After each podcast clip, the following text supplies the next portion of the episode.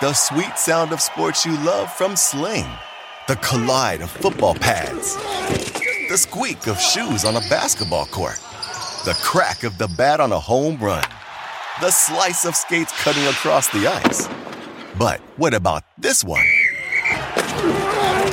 That's the sound of all the sports you love, all at once. Starting at $40 a month. Experience it all live with Sling. Sling.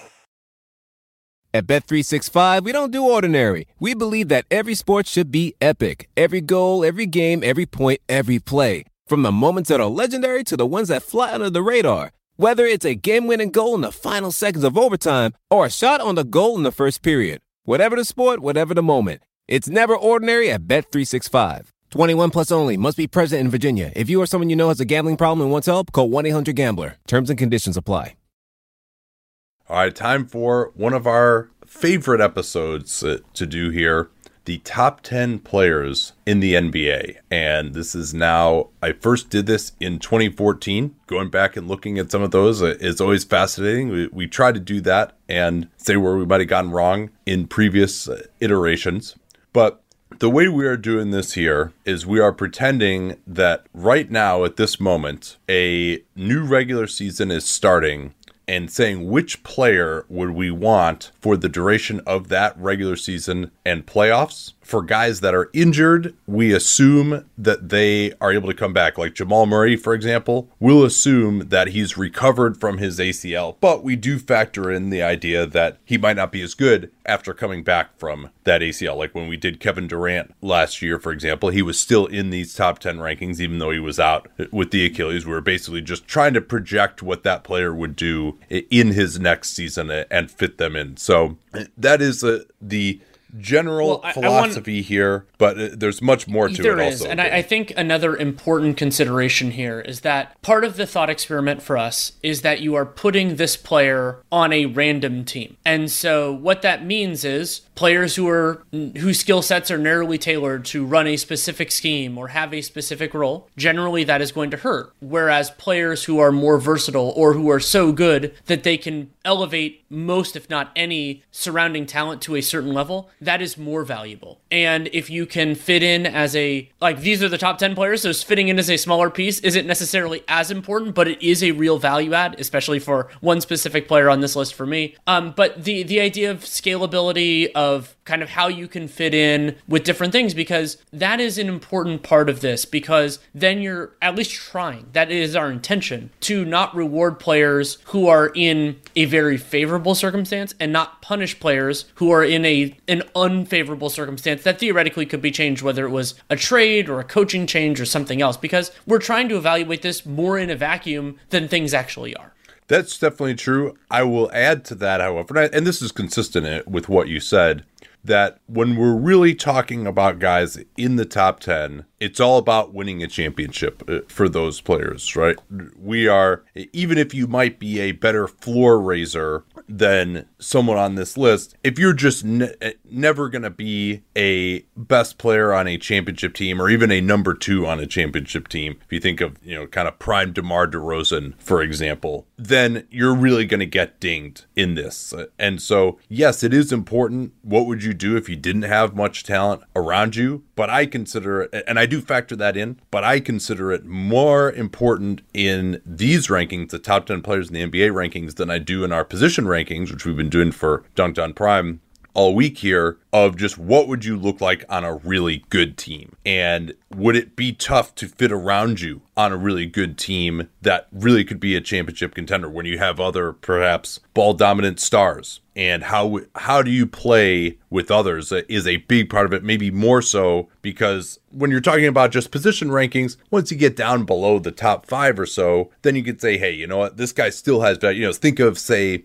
DeMarcus Cousins when he was with the Kings and he was in his prime, right? The the kind of guy who can get you from 25 wins to 40 wins. That has a lot more value as you get lower in the position rankings because you have to fill out all 30 teams and we're getting down into 30s and 40s uh, in those position rankings. But here, to me, it's how are you going to look winning a championship is more important to me in these rankings because of the quality of player that we're talking about. And ultimately, the point of NBA basketball is to win a championship. Yeah, I, I, I factor it a little bit differently. I think I, I do a little bit more regular season, a little less championship equity, partially because I draw a narrower line between players I think can credibly be the best player on a championship team. And so sometimes I think oftentimes it leads us to the same place, but I wanted to note it as a as a slight difference. This actually came up in our center rankings and a few other times recently. Um, we'll work through it in this one um, when when it comes up, which won't be too often, but maybe a little bit once we get once we get down into it. Um, I think that's all of the big kind of like criteria and and notations that that need to go in. Oh, the other part of this that is worth remembering is a couple of other just like this is not things. This is not future rankings. This is not where these players will be five years from now. This is not our MVP. This is not based on you know like who's played the best this year. And sometimes less so in top ten players than position rankings. Actually, the concept of starting a season right now matters because maybe you think this player can improve over the course of time. Maybe you worry about you know well, there are a lot of players actually who are prime and post prime on this list. You worry about how the passage of time can actually hurt them. That is an important consideration here because we're starting a season right now. So somebody, let's say like Luka Doncic, who is age 21 season right now in basketball reference we think he's continuing to improve whereas somebody who's older you know there are other other considerations. So that is an important part that we consider that we want to make sure to convey to you the listener. Yep that's a, a great point. If you're a younger player versus an older player maybe you get a little bit of a boost as a younger player for the idea that after another season of development you would be better and same as a potential ding for an older player possibly declining couple other notes here that are just philosophies of mine. Uh, certainly, everyone is welcome to disagree with these. Uh, but for me, a guiding philosophy here is efficiently creating shots for yourself and for others. That is the premium skill in the NBA for probably every position except center and maybe even uh, center depending on, on how you are defensively and that's just because offense on an individual level is more important than defense. Uh, having you can see that in how much players get paid and you can see it just in the magnitude. If you look at some of the all-in-one stats the magnitude of those stats for the best offensive players is higher than for the best defensive players. Another thing you can say too is that replacement level on defense is much higher than on offense, right? If you think of how good of an offensive player is Bismack Biyombo versus how good of a defensive player is Trae Young, it's easier to cover for a bad defensive player than to cover for a bad offensive player in today's NBA. There's not as much of an antidote to not guarding someone as for you not being able to guard your man. There's no such thing as help offense the way there is help defense. And, you know, if you put Trae Young on guarding one of the better offensive players on the other team, he still might get stops every once in a while within the team concept. If you run all of your offense through Bismack Biyombo, you're basically going to never score. So that that's part of why offensive players are, are overrepresented on this list uh, compared to defensive I, I wanna, players. I want to. Uh, I add then I guess, more yeah. important one, which is kind of the spiritual similarity there, which yeah. is players who can only do specific things, whether that is offensively, like they need the ball in their hands, like because because they can't shoot or something else, or defensively, whatever position you play, honestly, but it matters more at the big spots. If you can only run a drop coverage, or you can only switch because you can't really, you know, you can't really chase a guy around screen stuff, that is a significant demerit. It is not, you know, it doesn't necessarily move a guy yeah. within a tier, but you can. I mean, Harden is probably the single best player to, to use as an example here, and it's something you and I have criticized him for for years, is that it changes the way you have to think about the rest of the team. And you can, you know, you have to de emphasize and emphasize different elements there. And that narrows, like as a general manager or a coach, that narrows your field. And narrowing the field hurts, even if the player is good enough to justify the hurt. Yeah, th- that's a great point. There are a couple of players in this top 10, top 15 or so. We're actually going to go down lower than usual because this list is probably stronger than it's ever been in my lifetime. And that absolutely has to be taken into account where you're like, hey, we got to change up our whole defensive scheme, or we got this guy, our defense is always going to have a ceiling on it because this guy just isn't that good, or perhaps even more so because it limits the type of schemes that you can play defensively. And again, when you look at what gets you to the absolute highest levels defensively. It's the ability to play multiple schemes, to switch, to put two on the ball, to play a drop coverage. Your team probably needs to, to even play some zone that's getting back now. Your team probably needs to be able to do all those things if you're really going to win a, a championship. If you just look at what the history of that uh, has been over the last 10 years or so. Um, another thing we can talk about here too, Danny, is the way that we put guys into yes. tiers. So as whether we're talking about tier, whether we're talking about teams or we're talking about players or really anything when we do when we do this, the lines of separation are significantly larger when players are in different tiers. So if if I have guys at four and five, and I have them in the same tier. The basic point there is that I see it as a very narrow distinction. As you can basically, the way I like to think about it is you can make a credible argument for any order. And if I don't think you can make a credible argument, I'm going to draw another line. Like that, that really is what it is for me for the tier system. And so arguments about you had player X at, at four and he should have been at five, this guy's better. I, I don't, those don't move me too much. Now, if you want to say the player shouldn't be in the same tier, yeah, absolutely, by all means. But the whole point of that is to say these players are close, these players are not. And that is that is far more important than where players within a tier are ranked. Honestly, especially in top 10 players because what they do is in many cases so fundamentally different.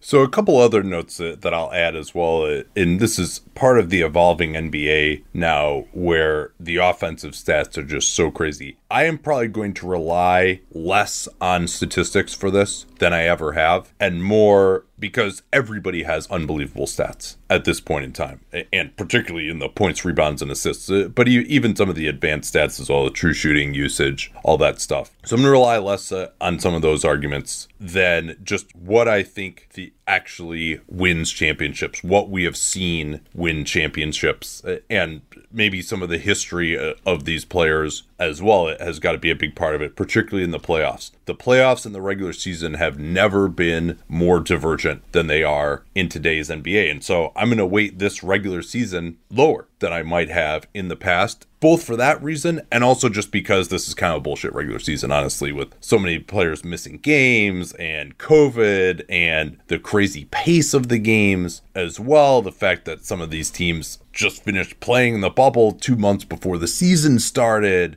All of that stuff makes me weight the regular season this year lower than I might have in the past, with the exception, I would say, that if this reg- regular season is being used to show that a guy is still at the same level that he was, uh, for particularly for guys who Stephen Curry and KD that comes into play, guys who basically missed last year, and so you have to, you're kind of like, all right, is this guy still the same player that he was? And now you can say, okay, this he looks as good as you could possibly expect in this regular season. So now you can kind of go back to where they were a little bit more uh, before this. Um, anything else you want to say? I got one more. Yeah, and I think one other thing worth mentioning briefly is the timing of this podcast and doing these rankings is deliberate, where the playoffs are a dominant part of the, these analysis, and it's conceptual and actual, you know, what the guys did last year. But having a little bit of distance from that, it can be very useful. Also, we get to see how the guys looked the ensuing year. And so doing this, you know, roughly a month before the end of the regular season, I think is the optimum time for doing it. It's part of why we do. Well, it's just the hardest to do right now and the, and the most interesting, right? Anybody,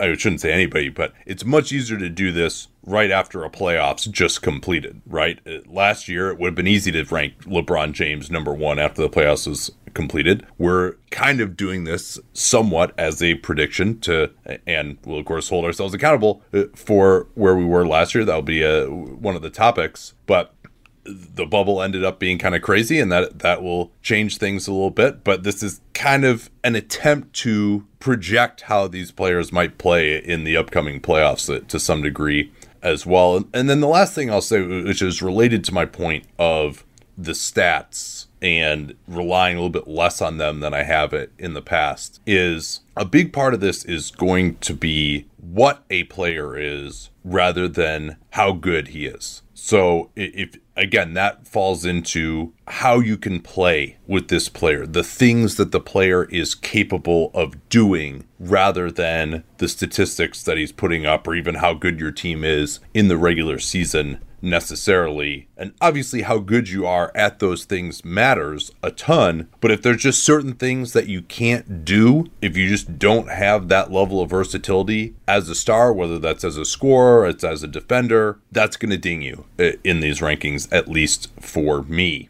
So let us begin, Danny. Tier one, who you got? My tier one is three players who, when we did positional definitions, we all had it. We had all three of them at the same position, and um, this is a different criteria to some extent. But I think that for me, those three have separated themselves. You, you know, we're talking about championship equity and what they've done. It just so happens that they are the three individuals who were the best player on the last three championship teams, and I think that is potentially informative here. I went with LeBron James number one.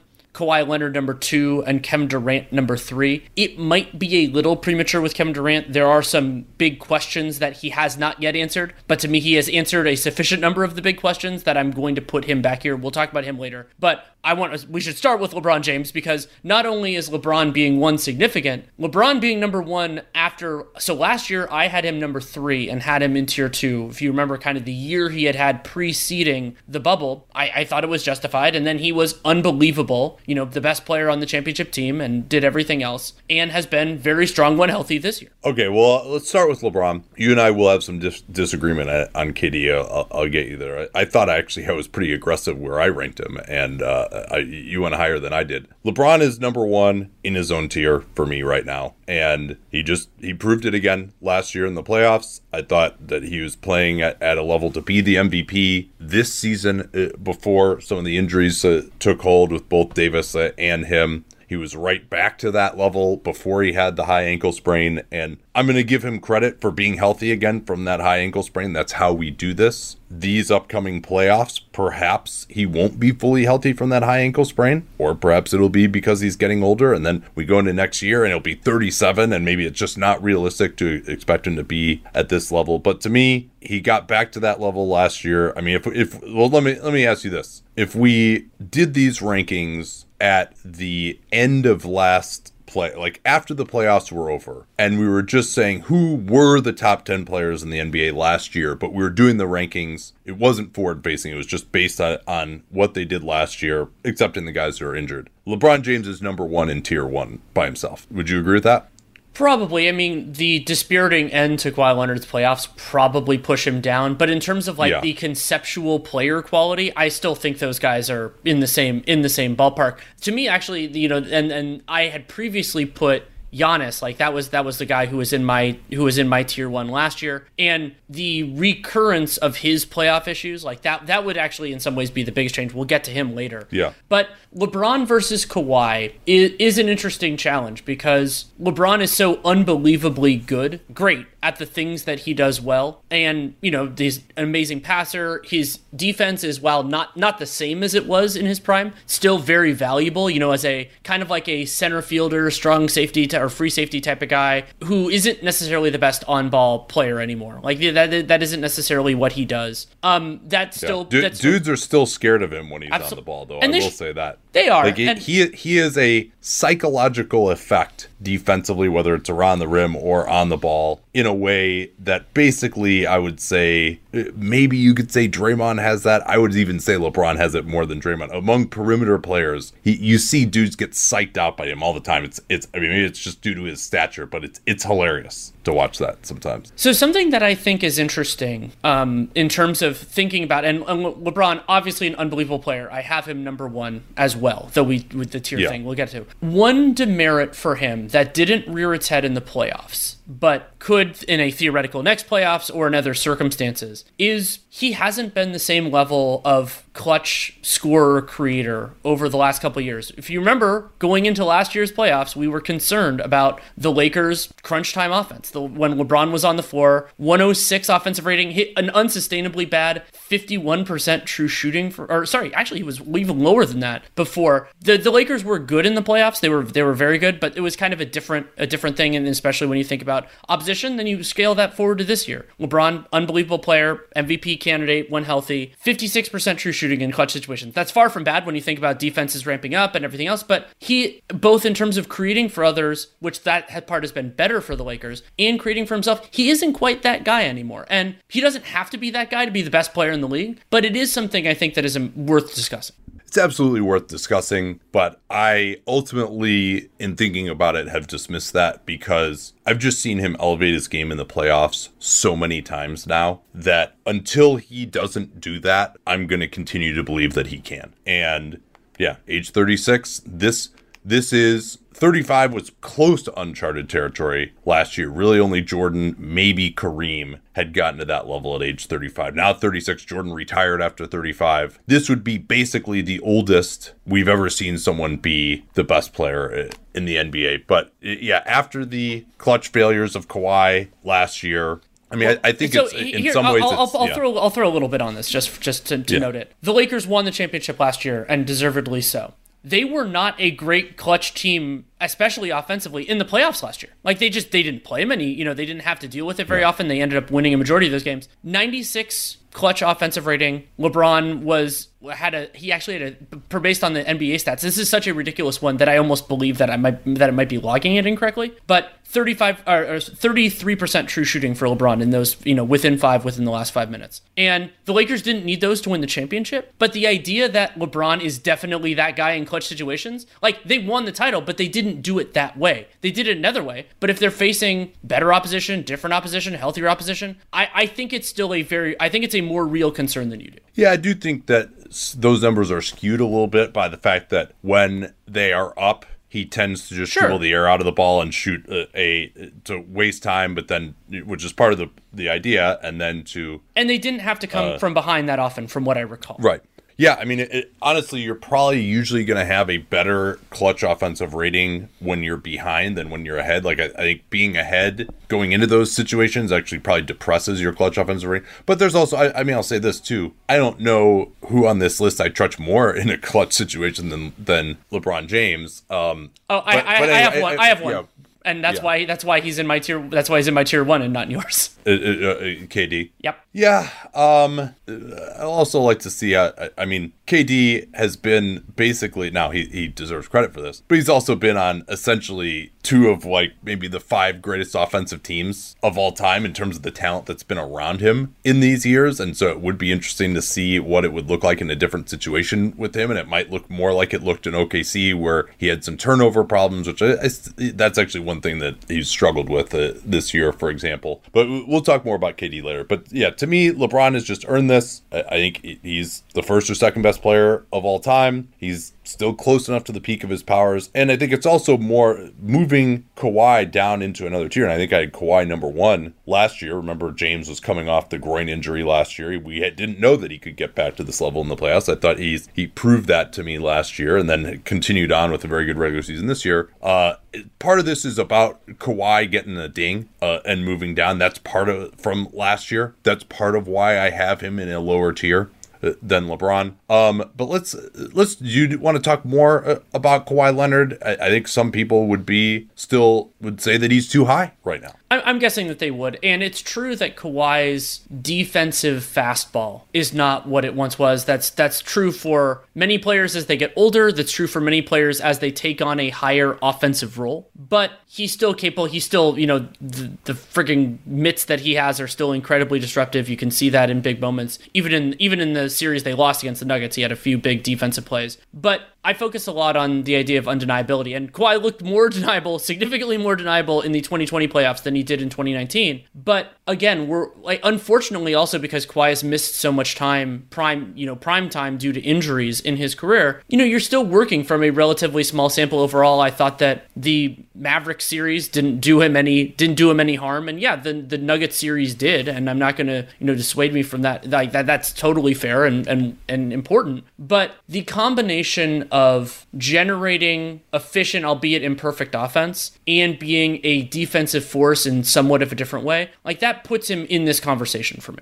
Yeah, absolutely. And the Clippers offense has been unbelievable this year. They now have the number one offense. And yes, it's not all him. Uh, but he, his playmaking has continued to, to improve, and he still is solid defensively. And this also gets into the idea of what a player is. And Kawhi Leonard can fit on basically any team. He can shoot off the ball. He can fit in defensively on any team. He, he can be a part of basically any scheme that you want him to be a part of. He still is a, a big defensive plus, even if he's not all defense quality anymore necessarily. And he also just has very resilient scoring in the postseason, the ability to hit tough shots, the ability to just to abuse defenders and score in a way where you just have to double team him away from the rim. And if you don't have the right defender on him, and even then you, you can get him involved in some screens with smaller players and get a tough matchup uh, for the defender uh, against him. And I, I'm just also not going to ding him that much for the playoffs last year. I mean, I think he's had every bit the regular season that you would have hoped. He had every bit the regular season you would have hoped last year. He was unbelievable in the 2019 playoffs. He also has dispelled some concerns about his health this year, actually playing on back to backs. Yeah, he's had some soreness, he's missed some games, but uh, the idea that this quad issue was going to be a chronic problem for him that would continue to affect him I, I think has been dispelled this season. So I'm just n- not willing to drop him that much based on those weird 2020 playoffs. I, I mentioned that I was going to discount this year a little bit in terms of the regular season, but I also put a little bit of a discount on those bubble playoffs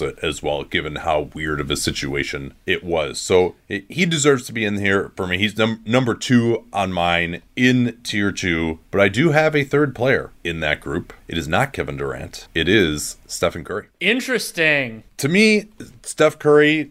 certainly deserved to be right in this range after the 2019 playoffs, where he averaged 38 points a game in the West Finals, admittedly against a weaker than average West playoff team uh, for the finals. He closed out a really good Houston team after KD went down with, a, I mean, honestly, a pretty limited group. You know, this is a team that was had Draymond and it had Clay, but they really had just about nothing else at, at that point. I mean, Iguodala gave them a little something that year, but at times and could still defend, but he's kind of as an offensive player really kind of on the downswing. And then even against an all-time great defense in the Raptors, he put up some really awesome games in that series as well. And a big part of why, to the extent that they stopped and it, was because you know they were playing Alfonzo McKinnie twenty minutes a game or whatever it. Well, and and the, and the entire Raptors defensive scheme was built on stopping Steph Curry. Like yeah. if you get to that point, in most circumstances, it's putting the other, it's putting your teammates in a situation to succeed. Now, part of the reason the Raptors did that was because they knew the Warriors teammates were not good enough to get there. But it also part of it was the the individual just ridiculousness of Stephen Curry. Well, and I think for Steph, it crazy as it is to say with him having now turned 33, maybe that rest year did him some good. But I think he's as good. He's not as good as he was in 2016, but I think he's as good or better than he was in 2019. I think even defensively, you can argue he's might be a little bit better because uh, he's gotten a lot stronger, and I think that's helped him uh, on both ends to some degree. He still is in unbelievable shape from a cardio standpoint and his off ball movement. The one concern that I might have about him is against really good veteran defenses with this current Warriors team that he doesn't do as well. I mean, we, we've seen him just completely destroy bad teams that just like aren't used to dealing with his off ball movement and stuff. And I think, but it's also worth noting just how incredibly limited this Warriors team well, that he's on is. So that that's actually so I have I have Curry a little lower, but the, that I have a stat on that because I thought this was just so telling. This season's Warriors have no other clear cut off as I would define it, no other clear cut offensive positives in their starting lineup. Like overall, you know, yeah. think of the limitations in it. And very Absolutely. few, very few in their rotation overall. I mean, you can have discussions about Jordan Poole and a few other guys, but very few, if any. Yeah, J- Jordan Poole is probably their second best offensive player on this team. And yet the Warriors have a 115.4 offensive rating in Curry's minutes. That's I think Cleaning the Glass version, it's like 74th percentile. And you might say, oh, 74th percentile, it's not like in the 80s or 90s. That is incredible. Like, that is truly incredible to have an individual player who everybody knows is the only person who you who you really need to think about and and can do that. And that's why curry to me like the, the phrasing I, I did write-ups for some of these guys. It's like he's the most dangerous and the most valuable offensive player in the nba and a part of why that is true is remember we're not just saying him on the warriors right now. It's stephen curry on a random team is yeah, he, he can fit he offensively he fits he everywhere. might, yeah he might have to do a little bit more on ball stuff. You might say that uh, Draymond Green does help him, uh, although he certainly helps Draymond Green uh, offensively as well. And so you, you might say to really unlock him, you'd want to have one more playmaker who can at least get him the ball when he's doing the off ball stuff. Uh, but outside of that, I think there really are few limitations to right, what so he like can do if you if you swapped Stephen Curry with Kemba Walker on the Celtics, like think about how how differently how differently the Celtics offense would look, or you know. Stephen LeBron. Like I'm not saying, you know, the Lakers would be so much better offensively or something like that, but it would, you know, he would work with their talent. He would you, you could put him in any place and part of why Curry is more valuable offensively, just offensively than anybody else is because he of the work that he does off ball. And so that means that he can he's the best shooter of all time. He can do that. But why Curry isn't in that's kind of like I guess it would be your second tier because you have LeBron in his own. For me is the like the defense the defensive stuff. I mean the, the idea that he is you know he does better than a lot of the offense only guys and he plays a less strenuous defensive position, especially because Curry Yeah. has been relatively competent defending, you know, like twos and stuff. You know, like if you put him on your worst, the other team's worst guard, he'll do okay. And that can be useful because then you could put, you know, like the role that Clay had or numerous other, like if you want to use resources to get an on ball guy, you can do it. I think that's a worthwhile idea. Like the idea of Steph on the Celtics, let's say. But, you know, that is still compared to some of the other players we're going to talk about. Like there there are players who are worse defensively, but there are a ton of players who are who, who are real value adds there. And, you know, like we talked about that a little bit with Kawhi. And that is a to me, that is a fundamentally different thing. And so y- you can argue that offense is more important than defense, but I think that the margin the margin for let's say Steph versus Giannis for me is Giannis was the defensive player of the year last year. I think he was number two or number three on my ballot this year, last time we did it. Like that is a very different level of, of value. Yeah, I, I think just that Steph Curry is a guy that I see as being possibly the, main offensive engine on a championship team. And I don't think that Giannis uh, has proven that he can do that Agreed. yet. And one of the things about Curry, he's clearly proven over the course of his career and even this year as well that while is he adding that much as a positive on defense? Maybe not, but he also isn't preventing you from having a good defense. And in fact, I would argue because of the way that he plays offense, he kind of helps your defense because you can have more defensive players out there with him maybe than with, with some of these other guys. Um, Kind of the Russell he's- Westbrook MVP argument. yeah, a, a, a little bit there. Yeah, but it, you know, I, I think his offense is more resilient than some of these other guys who need to get to, who are trying to get to the basket more and therefore need more spacing around them. So Giannis being a, a perfect example of that. Um, so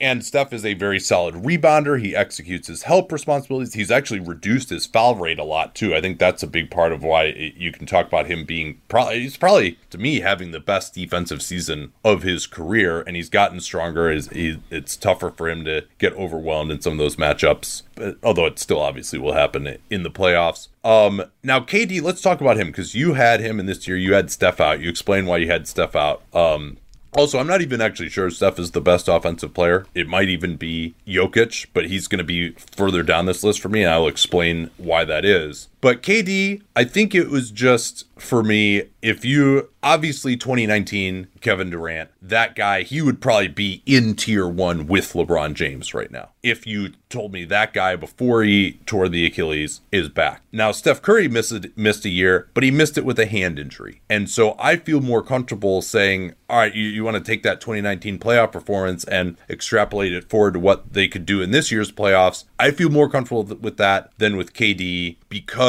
of the Achilles. And yes, he has done just about everything other than stay healthy throughout this year that you could to prove that he's back and that he's at pretty much the same level and, and the individual statistics are right where they were before. I do think that his defensive impact is not going to be the same. You know, I haven't really seen him have much of a positive impact on that end, which he during the regular season that had always d- dropped off a little bit. Uh, I credit him for getting into better shape and being thinner, and that, I think that helps him reduce injuries and it's helped him preserve his athleticism despite the Achilles. But he also is not going to be probably quite as effective defensively playing at a lower weight uh, than he has. I, I think that was the right decision, but it's also that's it's a little bit different for him now defensively than it was before when I think he was a, a little bit stronger. Um, I think he can still switch and be decent on ball, but I don't know how. And and again, he can very much answer these questions, right? Like if, when we do at the end, the player who has the most possibility to move up. Like Kevin Durant could move up to be number one on this list at the end, but I'm just like, man, I as much as I've seen from him, I just can't be that credulous that he's the exact same guy that he was before tearing Well, the Achilles. so- and we just haven't seen enough from him. We haven't seen it under stress in the playoffs yet. here's here's the way that I would phrase this. One, Durant's value as a top player in the especially in, in recent years was not primarily derived by his defense. I agree with you that there will be a, a step back, but I also think for me, based on where he was before the Achilles injury at all, this is actually a step back for me. Like he was in the conversation more firmly for the best player in the NBA. And the other part would be well, I, I started really thinking about it. Yes, he's missed time due to due to various things over the course of this year. When I watch Kevin Durant play offense this year, if I had if I had I try to do the like if if I didn't know that he had torn his Achilles, you know, a year and a half ago, would I notice it? And the answer is offensively, no, not really. Like there may be a few little times where he's like a little bit more tender, but not not really. And I mean the whether you want to use a, an eye test or a or a stats based one, his offensive dominance is, is is right back where it was. Like it and Yeah, I, I mean the the thing to me, I, I agree with every single thing you're saying. I just don't believe that what we this regular season has been enough of a stress test. Being on this Brooklyn team, being rested as much as he is, not being the focus of like a good playoff defense. I mean, how many how many regular season games have the Nets even played against? A really good defense, Uh, you know. Maybe, maybe that game against Milwaukee. Yeah, but so- the- but so here- but so like, here's the like thing. we're talking about one or two games that's like against real playoff competition so but far. But if we're comparing like regular season to regular season, especially when you consider that even in when when healthy, he would take his foot off the accelerator. Let's call it at, at times during the regular season. Like it, you are relying. It is reading tea leaves, but I'm willing. I'm willing to read those tea leaves. Like that. That is for me. I will defer, especially when athletically he looks pretty much like the skill level is still still there. And I mean Durant. well, well, I, I I will say one thing actually in, in the stats that's a little different. You said athletic, he, he's still there. There is a little bit lower number of shots at, at the rim, Mm-hmm. And also just the second spectrum stuff. He is more reliant on taking tougher shots. Again, that's this Nets team is not what that Warriors team was. At least given who's been healthy, he's played what like five games with James Harden or, something like that. Uh, but they still had a, a pretty good ecosystem for him before that with all the shooting and, and Kyrie playing with him. His shot, his diet of shots is a little bit harder than it was before. And so if you maybe yes, he's one of the greatest tough shot makers of, of all time, and he's just an absolute clinician. But uh, and the turnovers being up a little bit higher too is the is the other thing I might point to. There's some very subtle things that you can say. All right, if he's got to go up against like really awesome isolation defenders in the playoffs, and there aren't that many of those, but still. And there really Uh, aren't that many in the East. Um, not that conference specific stuff, Yeah. because remember we're putting them Yeah. on a random team. Um, but that gets into one of the things that I think is is so is relevant here is the idea of undeniability and just I trust that Kevin Durant can get to his shot and make a shot. Yeah, he's not going to run an offense in the same way that Steph Curry is. You know the and and Curry, you know he's not always used as the every down quarterback in the way that Kerr's doing it. But remember, random team there too. But he fits in with everybody. Like you, you- Kevin Durant will supercharge, and if you if you don't have that, you know you don't have that creator. Well, he's going to make a guy who's worse a whole lot better. And if you do have that player, then you're getting into supernova territory very quickly. And he's big enough that he can get his shot off. You know, he's big enough that if you want to you want to switch on him, good fucking luck. Like that that the elements there that uh, it's hard to he, has these limitations in terms of creation and turning it over and all that. I, I acknowledge all that, but the theory of Kevin Durant as an offensive player has always been fundamentally different than Curry and LeBron. And over time, he has beaten me into submission that it works. Like I was skeptical, you know, like I mean, going into when he was in OKC and everything is like going there, but he's proven it enough that I'm just like I, it's there. It's there for me. I'm willing. I'm willing to say that that that he'll do it again because he's done it so much. And I agree that this is a different sample. I agree it is a different circumstance. I just I trust in it. Yeah, and if he has a great playoffs, I will trust in it also. It's just the intellectual understanding of this is what happens to guys who suffer torn Achilles, that they are not the same. And I hope to God that I am wrong and that Kevin Durant truly is the exact same guy. He's well exceeded expectations in terms of what he's been able to do so far this year. But that, that's probably enough on him. I actually have him at number five Okay. in tier three. And my number four at the top of tier three is Anthony Davis. Where did you have Anthony Davis? So I had a three player tier, which is my number four through number six. And that, um, so I already talked about my top three. That is Stephen Curry at four, Giannis at five, AD at six. This was the hardest group to separate. And there are, to me, there are clear arguments for each one of them. I mean, you had Steph over both of those guys anyway, let's say. But I think that it is, it, uh, they're, to me, it's splitting hairs between those three, even though in many ways they're very different.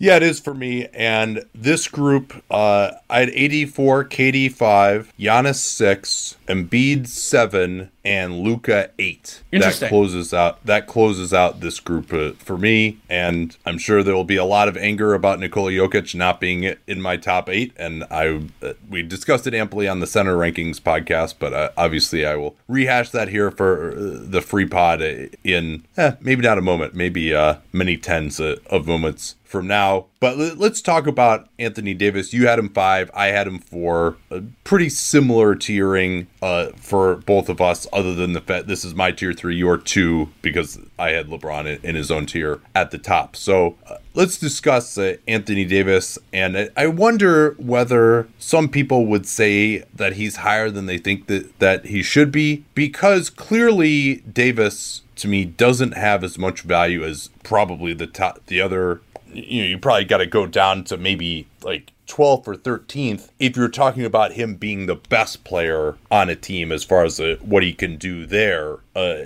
at least in terms of his offense. But to me, he is maybe, I wouldn't say maybe, he is the best suited second banana. And you need that player to win a championship. Having an awesome second banana, sometimes that's even, at least offensively, who is also just a great defensive player and is easy to fit around I think he's probably, you might say, is the easiest fit uh, of any of these players that you're talking about in the top 10 because he doesn't need the ball to succeed and he still does a ton of other stuff. I think this is just a, about the value of a number two. And then the, the last uh, thing I will add is that I think he is clearly established himself as the best playoff defensive player in the NBA. I I think the second place is where where I want to start. I mean, Davis not only because he is a wonderful rim protector, but because he can, you know, he could do well on switches. You can you can run a lot of different things with him at center. He can also play next to when you want to. He can play next to a five.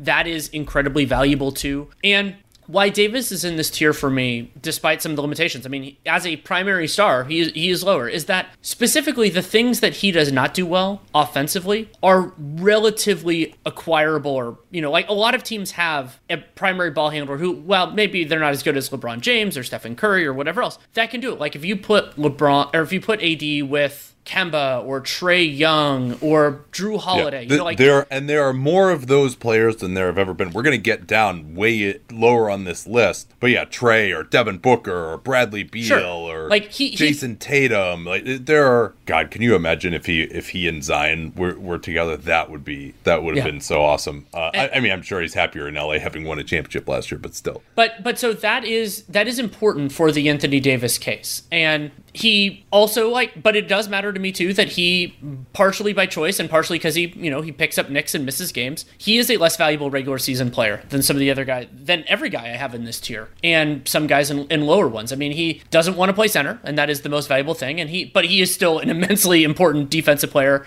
and fits in beautifully offensively. So I, I think that the other part of this, and this came, this has come up a few times we did the rankings. Part of why AD is here for me and actually why I have a narrower tier here is is the idea of that I trust other guys less. And so Giannis to me, er, like he is in this tier while for me, Embiid and Luka are not because he has proven to be the most valuable regular season player in the league over the last three years. And there's no reason to believe that that is going to abate, you know, like maybe not, he's not going to win the award every year, but he's in the conversation. He's incredibly valuable defensively. He takes on enough of an offensive role. So like he is, he has earned his way here by do even with the playoff flaws, which hopefully at some point he can assuage, but not right now. Um, and so, you know, those two guys, it's, it's interesting. It's in certain ways, like you value championship, you know, equity in some ways a little bit more than I do. And so I have no problem having AD over Giannis for sure. I, I don't have it that way. But Davis being able to work with almost anybody else is so rare and and he and doing it as it's interesting because like you could think in certain other eras like going back to Scottie Pippen or other ones where having that second star be a wing is really valuable but right now when you think about the defensive concepts that exist and you think about what kind of offensive role you would want for a complementary player, Davis fits perfectly. Like you because he is so much better offensively than the defensive players who fit that description and he's so much better defensively than most of the offensive players who fit that description. Yeah, and just let's just run through the list of his skill set, right? I said at the beginning that I was going to talk some about what a player is. And what he is, he can shoot the 3, now, I am open to the argument that his shooting in the bubble last year was above where it realistically could be expected to be in future playoffs. And I actually, I would say that uh, on this list, AD has a lot of potential downward mobility uh, sure. based uh, on what yeah. happens. There. Oh, also, just, just also this Achilles like calf thing's a little concerning. AD uh, shot to be fi- sure. AD shot fifty five percent on long twos in the playoffs last year. Yeah, and he was like forty percent from three as well. But surely, like he's at the point where he's getting guarded from three. That helps uh, him play with another center, and so you can really, if you're going up against a team that really likes to bang it inside, you can have him be that second guy. He could guard Jimmy Butler last year. He could guard Nikola Jokic last year. He could guard Giannis last year. He he he can switch on to basically anyone in the NBA and do at least a credible job if you want to go to a switching group. He can get out on the floor and force you to give the ball up. We saw that uh, against Damian Lillard both when he was a Pelican and last year and then uh, against James Harden as well. He can fly around, play that kind of a style defensively uh, as well. Uh, then on offense, he can roll to the basket. He might be a top five roll man of all time. Uh, he's excellent on the offensive glass. He sprints the floor on offense that that it became basically something that we were couldn't stop talking about in the NBA cast where every time he contests a perimeter shot he just runs down the floor and gets fouled because the guy is the little guy who just shot over him is can't do anything except just grab him at the charge circle. He can still work a little bit in isolation as well. In the playoffs last year when LeBron was off the floor he was able to carry them uh, well enough.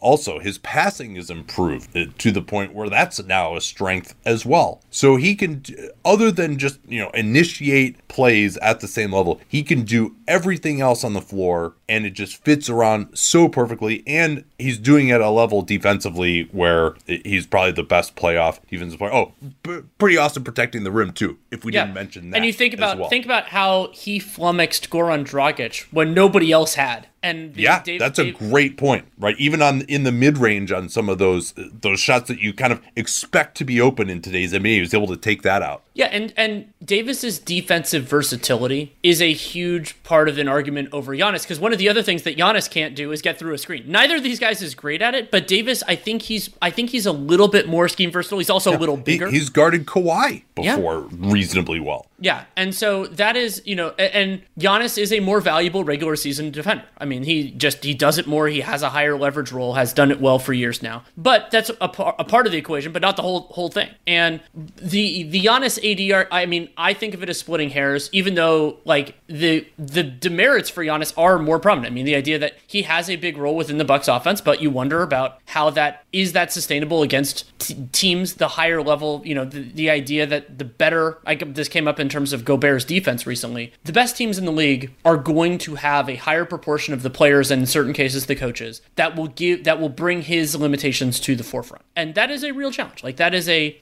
problem for Giannis that you have to reconcile and he he can absolutely improve in those elements. We've seen a lot of guys, I mean, Kawhi while they're not the same player, like Kawhi grew a lot from age 26 to age 29, especially as a distributor. Giannis can still do some of that too, like not n- keeping his head up more instead of developing a head of steam as a driver. Some of those different elements. So, I I definitely agree with you that Davis is a more valuable sec- secondary star, second banana, whatever you want to use than Giannis. And so, it, it is interesting though when somebody who's the two-time MVP and in the conversation this year is at this point like this kind of in some ways is similar to what we used to get into with Harden back in the day where Harden was had been in the MVP mix for a couple years in a row. But I think this is where Giannis should be. Yeah and uh, I'm I have AD higher than Giannis again perhaps due to my postseason slash championship bias. And Giannis has certainly had good playoff series before but I think if you had to point to the reasons why the Bucks lost the last two years, his struggles would be very, very high on that list. And his defense to me has not been as valuable in the playoffs. We'll see whether that changes this year. Uh,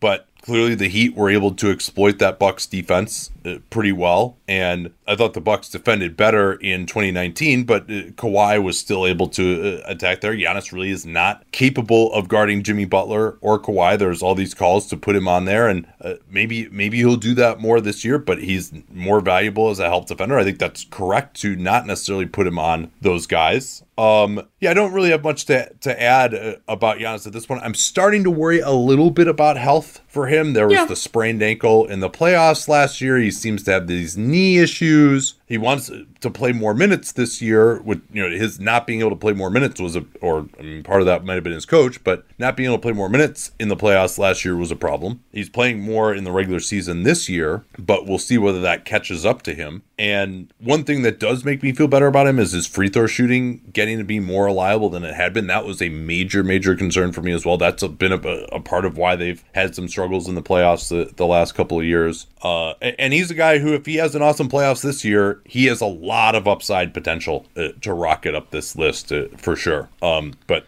yeah, the, just the overall health and particularly the way that he plays, all those like long strides, the Euro steps, crashing into traffic all the time. Like you're at a pretty big risk for a sprained ankle or, or God forbid, a, a, knee injury. That's how a lot of guys get hurt. Uh, you know, he's got a, a, better body than a lot of those guys. But uh, the mid range game is like developing very slightly. But obviously, we know that he's not going to be a main uh, on ball guy. Um, and and so, something something yeah. I find so fascinating in terms of where where our evaluation of Giannis goes from here is that there isn't really to me a team like the Raptors or the Heat in this year's Eastern Conference playoffs. So how we interpret whatever we get is going to be interesting. Like you know, yeah, if, we'll see. We'll see whether Philly can cause problems for it in the same way, but they're probably not going to play each other uh, unless the Bucks beat Brooklyn at, at, if the current standings hold. Yeah, we'll, we'll see where the. I, I think that might end up being the two three, but it'll it'll just depend. But I think the next next point of, of real interest for but, me. Well, last thing I'll say sure. on just uh, on AD being better than Giannis to me, like AD was just so much better in the playoffs than Giannis was last year. Like that's kind of the tiebreaker for me. Again, I have them in the same tier.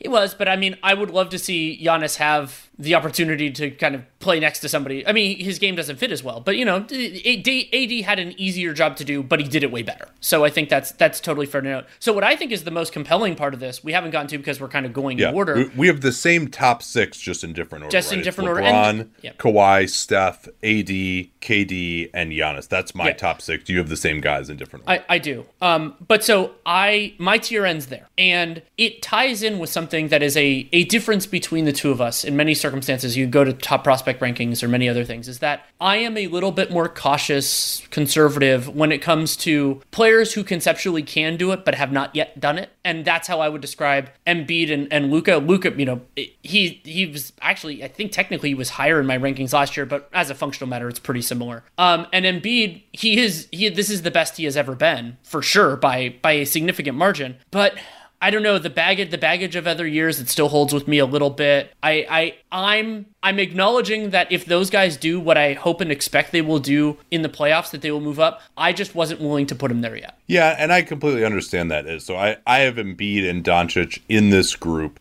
And I was encouraged by what I saw in the playoffs last year from Luka. I, I thought that was pretty good going against you know, very undermanned uh, I think he's better defensively than James Harden. He's largely held up when teams have tried to go at him one on one, with the exception of the other day against DeMar DeRozan of all people. But it's not like the Clippers were just like totally attacking him, and th- that certainly is kind of the way that Doc Rivers thinks. So uh, he held up pretty well in that respect in the playoffs last year. The three point shooting this year, getting up to thirty seven percent, like if that's real, oh man, uh, you know, Luke had a tough start to the year. Was shooting like twenty percent from three for the first like three four weeks, and since then he's been absolutely ridiculous. He's regular season, I think there's no argument that he should be in here. And uh, but I just I don't necessarily see an intellectual reason why he wouldn't be as effective in the playoffs. And the small sample size that we have seen indicates that it's kind of similar to AD in that respect when he was with the Pels, where yeah, he wasn't in the playoffs that much. He didn't have that much of a sample, but when he was there, it did look really good, and there was no reason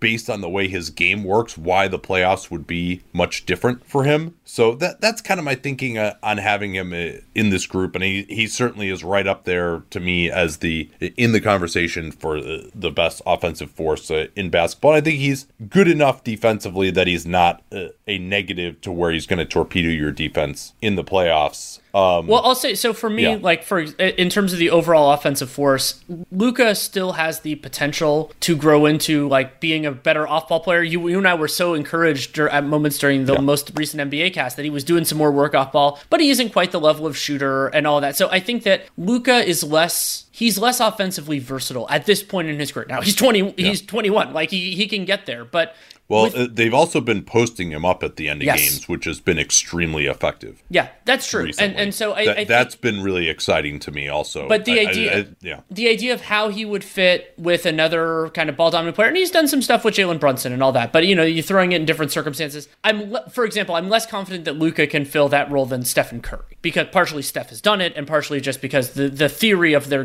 games, their theory of their games is a little bit different. So that's part of it for me. Yeah, Luka, no, no demerits really in his playoff stuff. Um, so I, am yeah, I, I think that that's it's fair, and I mean that's where I had him last year. And Luka, the only thing that he did to kind of would say weaken my trust for him to fall a little bit is just he hasn't taken the step forward overall, unless this three point shooting is real, and we're going to have to see that over the course of a full season, not part of part of a part of a season. But he hasn't really taken taken a big step forward, and there's this idea that I always posit that young players who are really good get a lot better, and this has been more similar for me for Luka. And so in his playoffs were better than I anticipated, but I would say this season is a little bit worse. Yeah, I think with the three point shooting in the post game, yeah, the the stats may not be as good. They've also gone to a more defense focused group around him, and it's been I a weird season for the Mavericks for sure. Like there's there's yeah, context, and, and, and Porzingis hasn't been as good. He hasn't played as much this year as he did last year. Swap out Seth Curry for Josh Richardson uh, as well. Um, yeah, I think really just the, he again is that archetype that's really going to help you. I do want to see him on a more varied team where he he is not so heliocentric. But I, I was encouraged against good wing defenders what he did last year in the playoffs, and so I I think he deserves it to be here.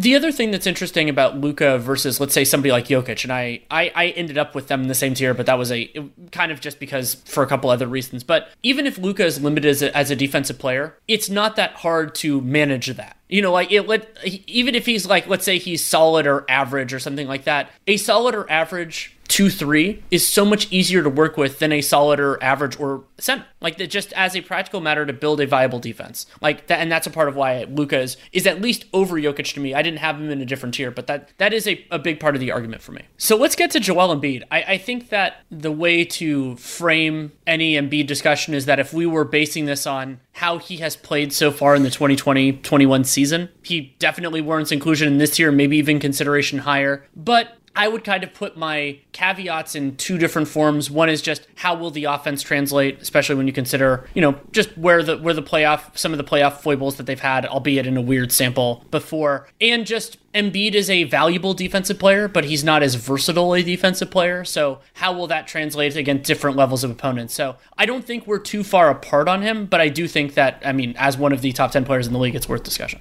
Yeah, I have him at number seven uh, in my tier three with AD, KD, Giannis, Embiid, and then Luka. And I'm going a little bit against where I've been in the past by having him this high because he has not proven it in the playoffs. He really has not had a good playoff series against good competition. Now, he also wasn't healthy in 2018, wasn't healthy in 2019. There are also maybe five players in the league who can guard him one on one. But if you go up against one of those guys, then that really, really mutes his value, as we've seen with, with Marc Gasol or Horford in 2018. Not sure whether Horford can still do that to him uh, or not. And he's also much better now. Yes than he used to be. I mean, there are a number of concerns about Joel Embiid, and I, I agree with you. To me, if he's not the best per minute player in this NBA regular season, he is certainly right up there. And the 35% usage, this historic foul drawing that's basically about as high as Shaq is really the last guy to get into this type of a level as a foul drawer, and that just puts so much of a stress on your defense, and it can even take the other team out of what they want to do offensively because of that. Because you have to start playing these centers that you don't necessarily want to play, or you have to double team. Last year's team didn't really make sense around him. He was had some moments in the playoffs, but really just couldn't get the ball. That kind of faded, and uh, I think his spirit faded as well last year. But I think some of the concerns that I had about it, okay, just can you really run stuff through a center offensively? Jokic dispelled some of those, although he's just a totally different player with how much he brings the ball up and, and all that stuff and his passing and his three point shooting. But Embiid is not quite at that level, but he's gotten closer to that level this year with, uh, you know, you don't have 35% usage by not being able to get the ball. And he's done it at the end of games this year as well. And he's able to dribble into more stuff than he used to be. And his mid range game has been awesome as well, where now he can beat double teams more easily because of that. And he doesn't have to just get great position and get the ball. Fronting him the post doesn't work as well, and they've got better pieces around him, more spacing. Well, and and also. a different and a different coach. And I mean, there is an argument to yeah. make that remember this is throwing them on a random team that Embiid's previous sample is actually in some ways negative for him in terms of surrounding talent and coaching and all of that than it would be if yeah. you you know if you reshuffled the deck and, and put out something new. And yeah, if you really went four out around him, which is probably frankly what more teams would do, and you also had a real good pick and roll threat with him, which I think most teams will like. If you rank the Sixers spacing with Ben Simmons and their pick and roll ability, they're probably, you know, in the bottom five in the league in both of those. And so uh, obviously Simmons helps the defense and the fast break and all that, but it clearly ever this has been discussed ad nauseum makes it harder for Embiid to go to work. And yet he has been so unbelievably effective this year. So based on what he's been so far in the regular season, clearly well deserving of this, an argument to be higher. But as I, I, will get into here, and you can start us off, there are reasons also to believe that maybe this is too high for him and what are some of those? I mean, one of them is believe it when you see it in the playoffs offensively. I mean, the it, it, it is a better conceptual fit, but we need to actually see it. And the Sixers have better better fitting supporting talent now with, you know, with Seth Curry being there and some of the improvements and adjustments that Daryl Morey and Doc have made. That's there. But for me, the more interesting one is Embiid not being that versatile defensively. Like he's very good at what he does, and I think that he is in, at times an underappreciated defender. But you can, you know, if you want to run, if you want to run a switch heavy system, if you want to, if you want to do some of that other stuff, partially due to the foot stuff that he's had and, and various other things, and also he's just not, you know, he's not the most lithe dude in the world. He, you can't do everything, and I won, I wonder, you know, how how whether his defensive value will be shifted a little bit when you face teams that aren't trying trying to get to the rim as much, that are trying to draw him into actions, trying to get him in foul trouble, like all of those different things. And so, just like I brought up with with other bigs at moments in time, like I wonder whether his impact will be there against like the Nets if that series happens. Yeah, and I think uh, that that is a great point. Now, uh, and you could say, hey, Jokic is a center. You said that centers who don't have a lot of scheme versatility that, that you're going to rank them lower. And I have those concerns about Embiid, though, but not as much. Number one is, as you mentioned, he at least is good at what he does. Right. Right. Like if you funnel everything into him at the rim, he's going to be a massive intimidator. He's probably one of the top five in that regard, maybe even higher. He also has some more mobility as well. Like they have tried switching with him before in the past, and he's been okay. Like there was a, a game against Boston, I want to say in 2019, where he was guarding Kyrie Irving and he had a key block uh, on him at the end of the game. So if he does get caught in that, like you're never going to have that be the primary aspect of the system. But if he does get caught into a late switch, like he's not drawing dead, um, and he can get out on the floor a little bit if you wanted to uh, put two on the ball and fly around a little bit. But yeah, I, I agree with you. That's you're always going to have some kind of a drop system as your primary there. And yes, that is a concern, and we saw that I think to some degree in the playoffs last year against Boston. But uh, they've, I think they've done a better job dealing with those types of teams this year. And well, and, and you also, probably have to, yeah. Sorry, and also um, they don't have the Sixers do not have that perfect storm of defensive personnel that they did last year. And yeah, I mean, the Sixers were unbelievable. They're still really good defensively this year, and they, you know, bringing in some smaller players, bringing in some, you know, not playing, not having as much kind of support talent there, and it's still working really well. And they're they're like that's one of the big differences between Embiid and, Jok- and Jokic is that there is a theory. There is a theory of where it will work, and it has worked at least in the regular season. In the playoffs, we're dealing with a small enough sample here that, and, and some kind of specifically weird ones. Like for example, like, I mean, it's it's crazy to kind of think about this when you have with his prominence in the league. Joel Embiid has played a total of 23 playoff games in his career. No, that's a that's a great point, and it's to say that he can't be successful there, I, am not going to bother. I, I'm extrapolating that I think he is going to have a pretty good playoffs this year, but that is a problem, and that's why I would well, probably pick the Bucks to beat them in the playoffs this year, and I'd probably pick the Nets to beat them because I do think that they have some of those problems with him from a scheme versatility standpoint. But I also I could talk myself into myself being wrong about that more easily with Embiid than I can with Jokic because he is very good at the role that he is asked to play. Yeah, and and as somebody who has Embiid and Jokic in the same tier as I did for centers, albeit you know Embiid ahead and have him ahead by a couple slots, there is also this point to be made that Jokic was better in the 2020 playoffs than Embiid has ever been in the playoffs. Now there are a bunch of different yeah. reasons to say why that was the case. That some of which maybe not be repeatable, but a lot of it is, and it is, and so that is an it, it's an interesting data point here that like it's not the same as some of the other times. Like let's say some of the Harden, Steph Curry argue, discussions that we've had over the years, or more accurately, not arguments between ourselves, but us and other people who disagree with us.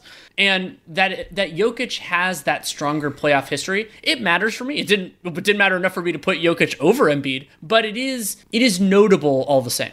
Yeah, and let's let's keep in mind here too. I've got Embiid in a tier between four and eight. This is me saying I could see him being as high as number four. Uh, yeah, that's true. And and hey, if the Sixers win the championship this year, they're going to do it because he was unbelievable, and he could be number one next year. uh, it, like he's he has that type of potential. So the the defense and the scheme versatility that's one issue. What? Another issue is health. That is yes. a big issue, and I think you have to just say, hey, and we've seen it again this year. He came down uh, ugly. We thought his season was over. He thought his season was over. He's back, thankfully. But I think you just, and obviously having Markelle Fultz break his face in 2018, you don't hold that against him as something that's beatable. But certainly the knee issues that he had in 2019, uh, you would. He had a, a, a 2017 season. He, he had that season end due to a meniscus. So I think you probably have to realistically say that in 50% of seasons, he's not going to be 100% in the playoffs. I think that's certainly, that might even be generous to him to say that. Yeah, I, I think that's totally fair. And this is best players, not most valuable players, but that is it is a part of what teams because if he's not on the floor, then that's going to be affect not only your playoff viability, of course, but also your seeding in the playoffs. And you have to build your team a little bit differently. You might want to throw more of a resource at backup center rather than being kind of a set it and forget it, maybe a minimum guy or somebody slightly over a little bit better than that. Where with like Jokic, where you can kind of do that. I mean, remember they started the season with with Hartenstein because Jokic plays all the time and he he gets a lot in there.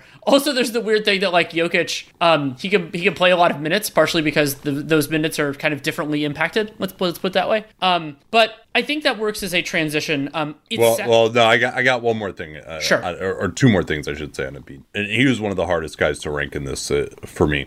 The mid range shooting being at basically 50% this year and 38% from three, that is well above where he has been before in his career. He was uh, below average uh, as a mid range shooter below 40% until this year. Uh, uh, Michael Pina for Sports Illustrated actually wrote a really nice piece uh, about this. If you want to read more about that. But that's part of why he's been so ridiculous and part of why he's been so ridiculous at the end of games and part of why he can draw these fouls so much too is because guys have to get up on him and that sets up uh, his face up uh, and drive game. And that is probably not real. To say that you're just in one season you went from 38% from mid range to 50%, that's probably going to regress. You probably need to bake that in a little bit. Now, again, if that is real and that's just what he's going to be from mid range from now on, I mean, holy shit, right? And so that's that transition to my last point with him is getting back to this theme of, okay, what are you rather than how good are you? He just kind of breaks some molds. We haven't, he is the best post up player since Shaquille O'Neal, and he has been absolutely devastating in that role. And so this is going to be a test of all right, if you've really reached this level, he not reached this level to me in previous years, where you are truly unstoppable in the post. And you can also, uh, there's this additional aspect where he can handle the ball on the perimeter and he can shoot from mid range. What does that mean? How valuable is that offensively in the playoffs in the modern NBA? We don't really know the answer to that. I believe that Joel Embiid, maybe there's one guy in the East that I would look at who might be able to slow him down, and that's PJ Tucker. Outside of that, I think he is going to just be absolutely dominant offensively, individually in these playoffs. And I just don't know how to calibrate that. And so part of this ranking being this high is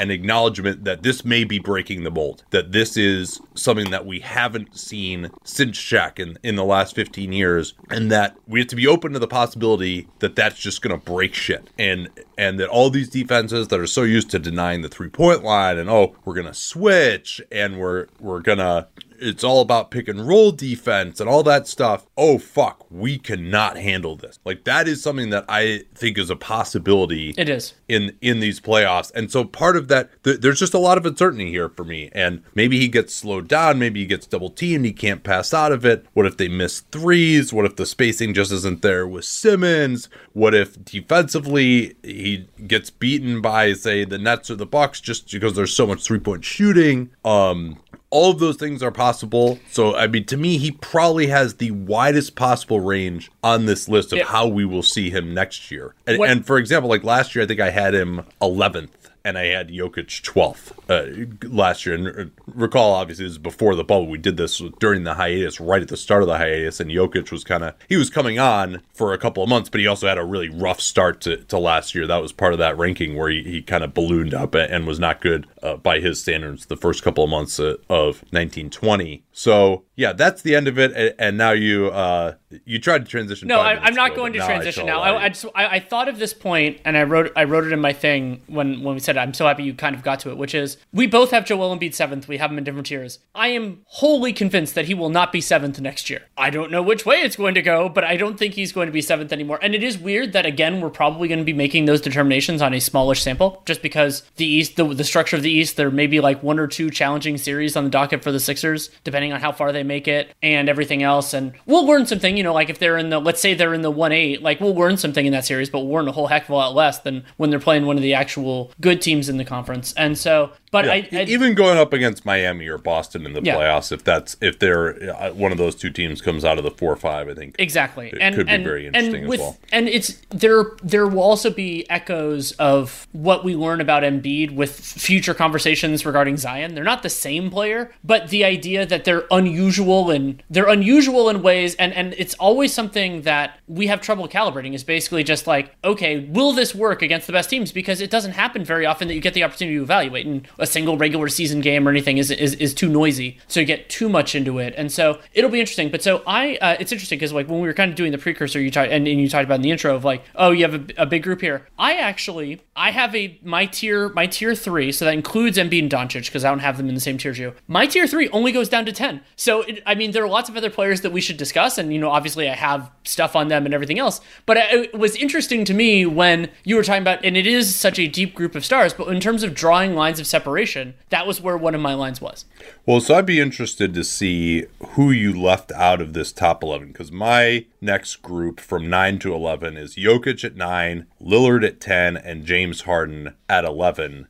Yeah, so I should say I, I have Harden as a half step at eleven. So he's he is kind of he's not in the same, but really really close. Um, so I have Jokic at nine, Lillard at ten, and Harden at eleven. And the reason why we'll we'll go to Harden first. I think it's kind of an interesting conversation. It is crazy that he has like for me he has fallen from five to eleven without having done a whole lot wrong. Like yeah, he behaved poorly in his exit from the Rockets, but like he has played well as a net. His playoffs weren't great, but they also weren't dramatically different than we expected. So it wasn't a circumstance where he defied it. But there are a couple different factors for me. One, Harden to me is hurt more, and maybe this is unfair, but he is hurt more than most of these guys by virtue of the exercise, which is it's a full season starting now. I trust his body less than almost everybody.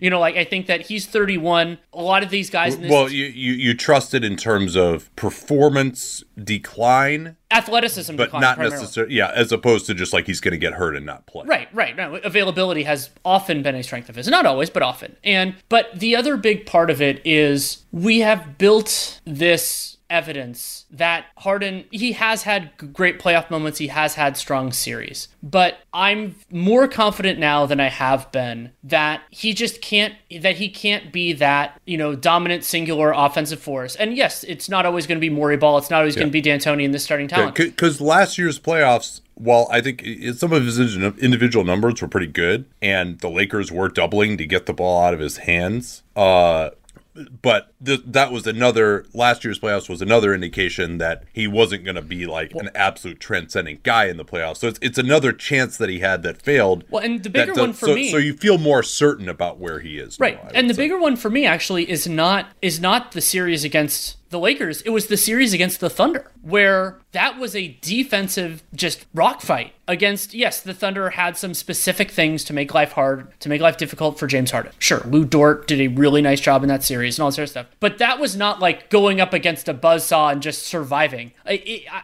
I was actually less I was less enthused. Like the, the Rockets in that series had a, a an offensive rating o, under 100. Harden had his true individual true shooting was like, like he scored well, but the overall offense from what I rec- from what I remember wasn't great when he was on the floor. It did fall off of damn cliff when he wasn't on the floor. But it also like they the Thunder. They, it's not like they were this like team designed to beat James Harden or something. They they had good personnel, but not amazing personnel.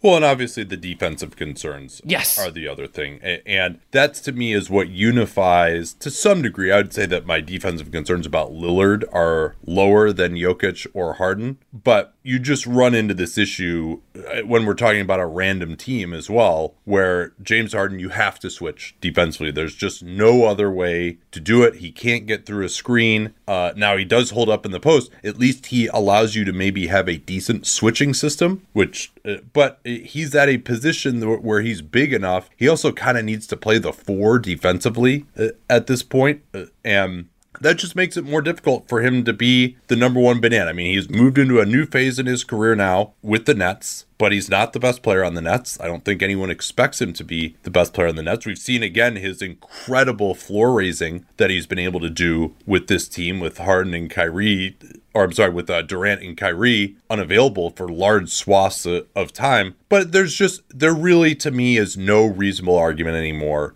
that James Harden is going to be your best player on a championship team. And honestly, I think that that's what separates out this tier, and I'll include Jokic and Lillard in that as well. That's what separates out this tier from the tiers above. I could see if you put the, uh, and Giannis is a little bit different, and so is AD of being the best player, where they don't necessarily fall into that category either, but they also can just be so good as the second guy that they really boost your championship equity in a way that James Harden or Jokic or Lillard as the second guy doesn't, particularly because of some of the defensive concerns that they have. But regardless, James Harden, uh, you just, he had his chances in Houston. Yeah, those rosters weren't unbelievable. Uh, also, his inability to get along with his co stars seems like kind of a problem. We'll see how that plays out in Brooklyn, where he went somewhere that he wanted to be as opposed to uh, and he's had to fit in a little bit more versus him kind of being enabled a little bit more in Houston. But yeah, that's that's why I have him here. He just he's a wonderful offensive player, still a top five offensive player in the regular season. The the step back hasn't been working quite as well this year. uh, Also, although he's had more space, he hasn't had to go to it as much. And I, I credit him a ton for the ways he's been able to continue to evolve his game. He's not as reliant on the foul drawing as much anymore. He's able to drive more the floater that he's worked out.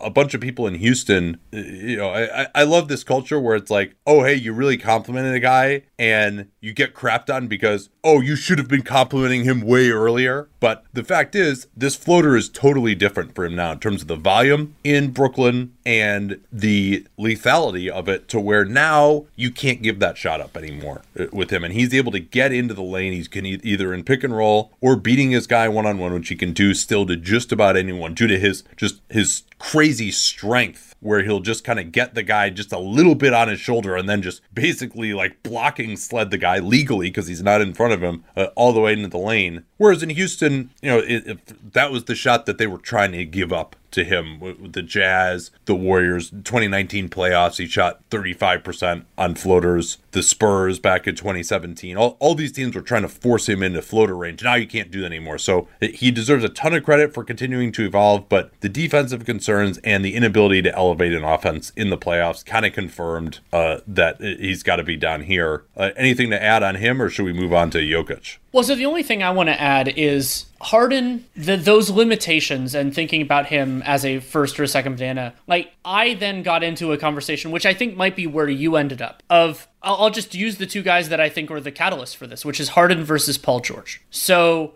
Paul George as your best offensive player creates a bunch of challenges. Like he he's just he's not he's not that guy, you know, in a way that Anthony Davis also is not that guy. And Paul George's defensive acumen, his defensive value is lower than it was in his best years. Like we've talked about a bunch of other guys on this list, including his current teammate Kawhi. But he is an unbelievable shooter. He doesn't need the ball in his hands as much as Harden does, and obviously his defensive level is dramatically higher. So like the reason I ended up having Harden separate from Lillard and all that is was I could make an argument argument for Lillard or Jokic over Paul George that I couldn't make with Harden personally. That's a, so. So now you're you're saying why Harden is He's, closer to Paul George for you. Yes, so that's why I had I put Harden. I, I referred to it as a half step, so it's not like a full. It, I didn't see it as like a full tier difference. But once the once I feel differently about the same argument, then to me that's where I should draw a line, and so that's why I drew a line there. Like for me, arguing, let's say whether you would rather have Luka Doncic or Paul George for for a season plus a playoffs right now, like I would I would definitely rather have Luka, and that that isn't to say Paul George is a bad player or anything like that. He's right firmly in this like also considered type of group. But because partially PG gets the he gets some of the like supporting banana arguments that that Harden doesn't, and that's not to say like offensively Harden is unbelievable in that role. We're seeing it. I mean, we're seeing it less this year than we thought we would because the other dudes have been hurt, and Harden has excelled in the role that he has been given. But especially because then it gets a lot harder to tolerate Harden's defensive foibles if he's not elevating you in the way that he used to. Yeah, George, to me, if he can carry over this level of production in the playoffs, then I think he's got the possibility to move up. But I, think we have a pretty good idea of what Paul George is. And he fits in just about anywhere, but he has had some. Uh, he was very good in the playoffs early in his career, but since 2016, he really uh, has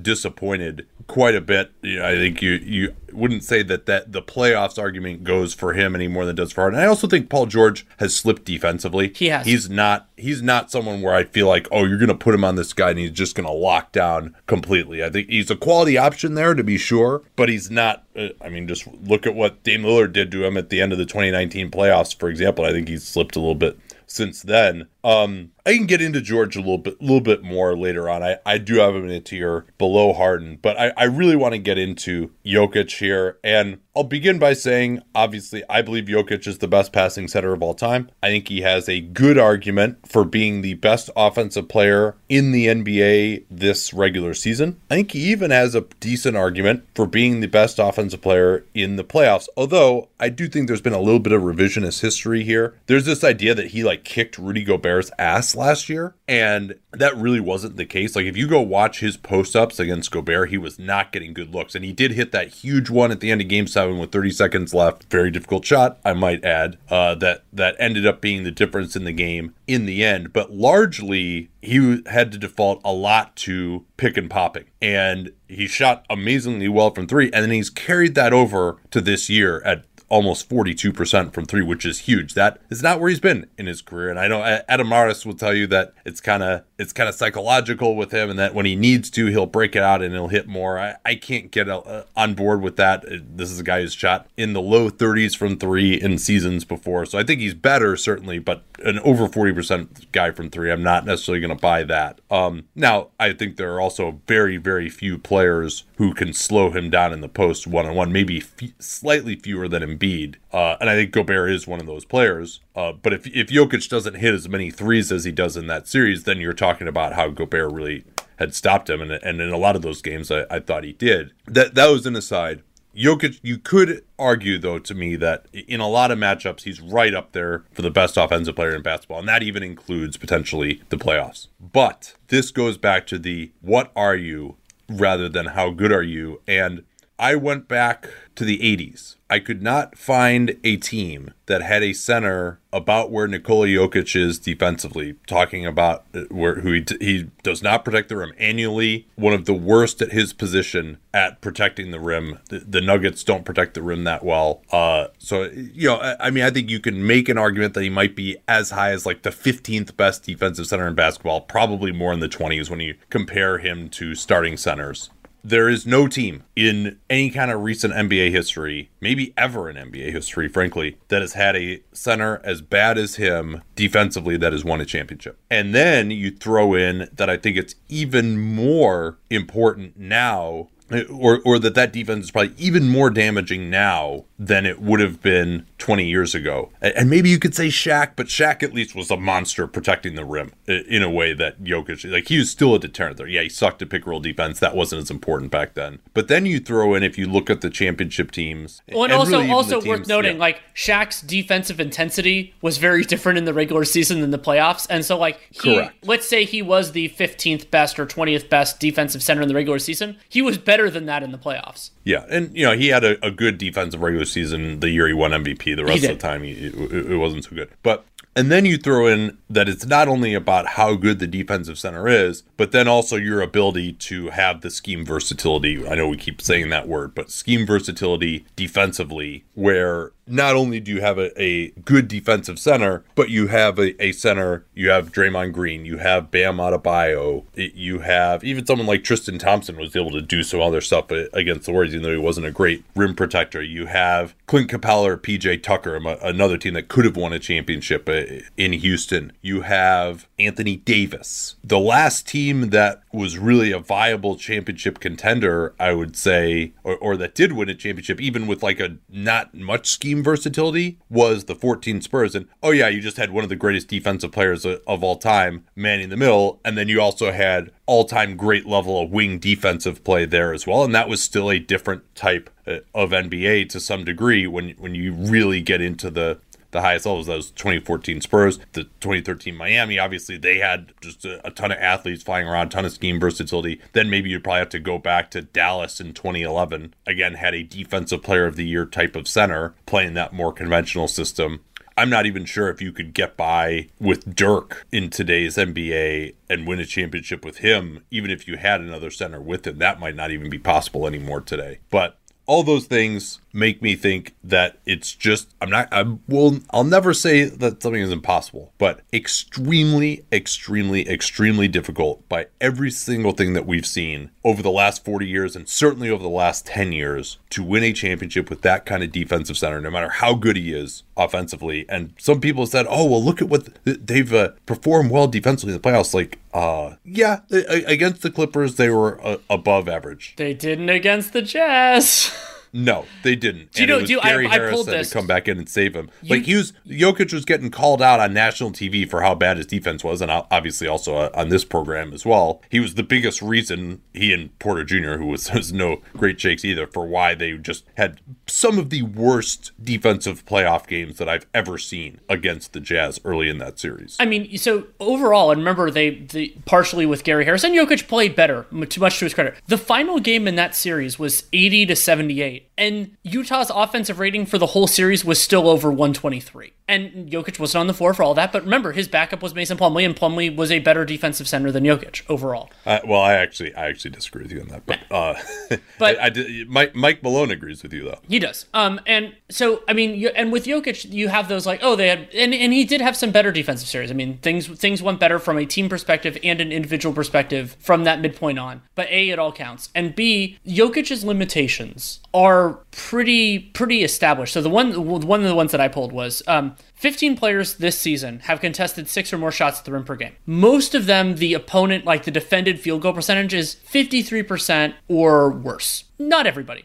Uh, and a few are way higher. Um, Towns and the aforementioned Mason Plumlee allow about 60% at the rim. Vooch 64, Jokic 67. Last year, that Jokic gave up 65% shooting at the rim. That was the worst of anybody who contested six or more at the rim. And Kevin Love was the only guy who contested five or more who was worse. And that's Kevin freaking Love, who isn't a good defender at all. And yes, it's true that there are more things to being a good center defender than protecting the rim. But Jokic isn't particularly good at those other things either, other than defensive rebounding, where he is good. And I guess you could say he's good at not fouling, but I would argue that's a little bit more complicated to get into as a as an overall virtue when you think about what else that leads to. Right. And so that leads to either you you have to do one of two things Right, right. I mean, forget about switching. You can't do that. That's probably that still is probably the best thing that you can do uh, as a defense if you really want to get to the highest levels. So forget about switching. You got to either get him way out on the floor and pick and roll, which is going to lead to a four on three basically anytime you want it, or you got to really pull in a ton of help at the nail to prevent pick and roll ball handlers from getting all the way to the rim to begin with. And then great playoff offenses, you're just going to be giving up wide open threes, one or two passes away if you're just pulling that level of help uh, towards the nail to protect him. And so you're just what you can do defensively is just so limited. And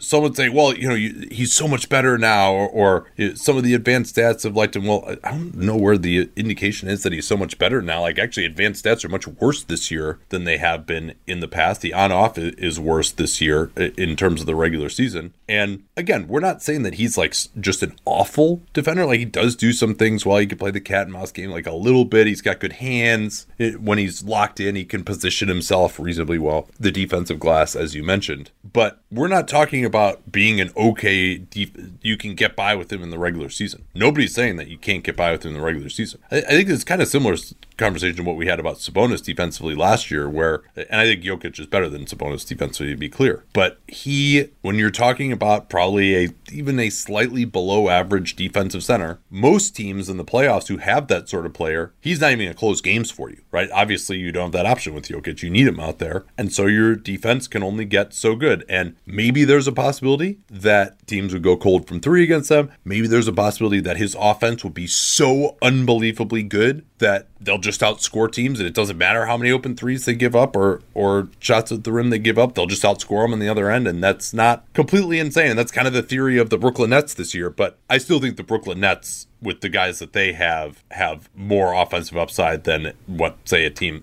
a, a random team that the Nuggets uh, would put out there. Well, so. and it's also kind of in a way you could say it's proof of concept that that's how extreme you have to go for to potentially be viable. And we don't even know if it's going to be. I mean, they haven't really they, they haven't done it yet. I mean, we both we both yeah. are optimistic about their about Brooklyn's chances. And yeah, I, I mean, what are they? They're they've done better now to get up to the number 15 defense this year, but they're not they're just not a top 10 defensive group with them. They haven't been. If they were, it's cuz you had a guy like Paul Millsap who's that now is going to constrain your offense a little bit next to him. So uh, that again, we've spent far more time talking about Jokic's flaws, but I and the reason for that is because people would be like, "Hey, this guy is the MVP." I might even vote for him for for MVP in our fake vote. However, we're talking about the playoffs, the championship equity, and if there's a player to get you into the playoffs or even maybe to get you to the second round, if that was the criteria, he would be higher on this list probably. And also never gets hurt. He deserves a ton of credit for that. He can play a ton of minutes, ton of minutes in the playoffs. Uh, all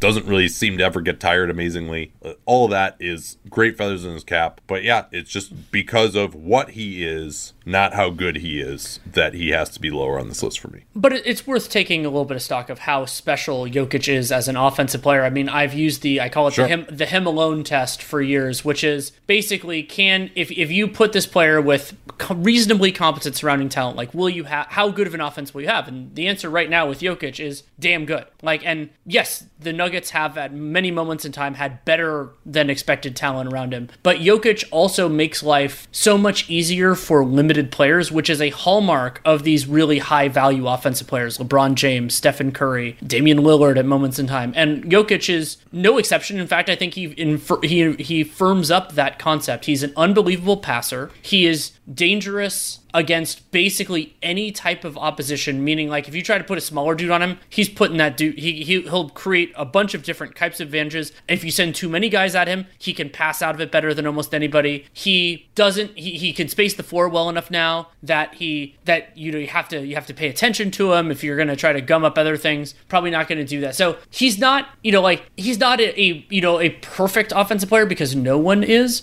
And you know like, but he is he is his own version of unguardable, and he is his own system, which are the kind of like the two the two tent poles for me of those like singularly dominant offensive players. And I am very sad that Jamal Murray got hurt, and Ugh. we're not going to get, and Jokic is not going to get the chance this year to prove me wrong uh, and potentially make a, a deep playoff run. Damian Lillard uh, at number 10, a little bit more of a defensive liability than Steph Curry. I'm sure some people are like, hey, he's kind of been the same as Steph Curry this year. Why is it that Steph Curry is number three for you and five for you, or number three for me and five for you, and Damian Lillard is 10? And Anthony Slater wrote about this, I thought, very cogently last year during the playoffs when the Lakers pretty much shut Lillard down. That you can get the ball out of his hands, and there just aren't a lot of other tricks left there. He doesn't, it, when he drives to the basket and kicks the ball out, he doesn't actually run to the corner and replace and make himself a threat again. It's, he's, I don't want to say he's a one trick pony because he has made himself into just an incredible player out of pick and roll, and he can drive, he can go around guys, he can set up the roll man, you know, he can do all the things that you need to out of pick and roll, but he can't do anything other uh, than pick and roll. And that, that just makes him a little bit easier to stop. And he's had some incredible moments in the playoffs, but he's also had some pretty severe duds. And you might say that a little bit about Steph Curry as well, but generally his te- uh, teams have done very well on offense, even when he himself hasn't had the greatest series. And also, Steph Curry really, when he hasn't produced as much in the playoffs, it was the two years that he basically got injured during the playoffs and came back and still was able to be relatively effective. Uh, that was 2016 and 2018, but just wasn't quite at the same level as he has been when he's been healthy in the playoffs. And so, uh,